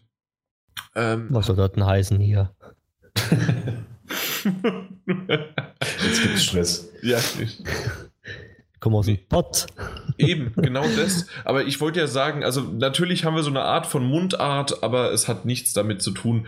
Und reden über alles Mögliche, auch über Nintendo äh, und irgendwann aber auch wieder über die PlayStation 4 und auch über die Xbox. Danke, vielen Dank für die Aufmerksamkeit und auch im Namen von GameStop. Power to the Players. Macht's gut. Ahoi, hoi. Du Frechdachs. Ahoi, hoi, hoi. Du hättest jetzt eigentlich Tschö sagen müssen. Ich sag hier immer Tschö. Ich, ich klaue doch niemandem seine, seine Markenzeichen. Ja, ich, ich auch nicht. nicht. Ich auch nicht. Ich hatte Daniel gerade gesprochen. Und immer schön weiterzocken. Ja. ich weiß noch, äh, als das, das habe ich einmal gebracht, als der Chris dabei war. Der war, der, der hatte sich auch, so wie du. Das, das kann doch nicht wahr sein. Na, so ganz ernst habe ich es nicht gemeint. Ja, und er auch nicht, Zwinker. nee, äh, war wunderschön, aber jetzt wirklich, ich muss los. Ich habe Hunger. Du hast Hunger und der Daniel muss ins Bett. Nee, der muss eine rauchen. Richtig, ich muss jetzt dringend eine rauchen. Ich hatte es vergessen, aber jetzt, wo du es sagst. Übrigens, wenn du bei mir bist, es herrscht Rauchverbot, auch draußen. Stille. Auf der Gamescom. Äh, äh, was? Nee, bei mir, nicht auf der Gamescom. Ja, deswegen sagte ich ja, dass wir uns dann auf der Gamescom sehen. Ja, aber auf der Gamescom ist auch Rauchverbot. Draußen. Äh, das stimmt, draußen könntest du, aber nicht in meiner Anwesenheit, bitte. Dementsprechend vielen Dank an euch. War wieder lustig und, ja, was heißt lustig? Informativ und, ja. Ich, ich, ein, ein bisschen mir, charmant chaotisch. Ich wollte gerade sagen, also ihr wart so toll, mir fehlen die Worte. Dankeschön. Macht's gut. Na, Bis zum nächsten Mal. Ciao. Ciao. Du kommst mich besuchen? Bestimmt. Ja, hier 10.6.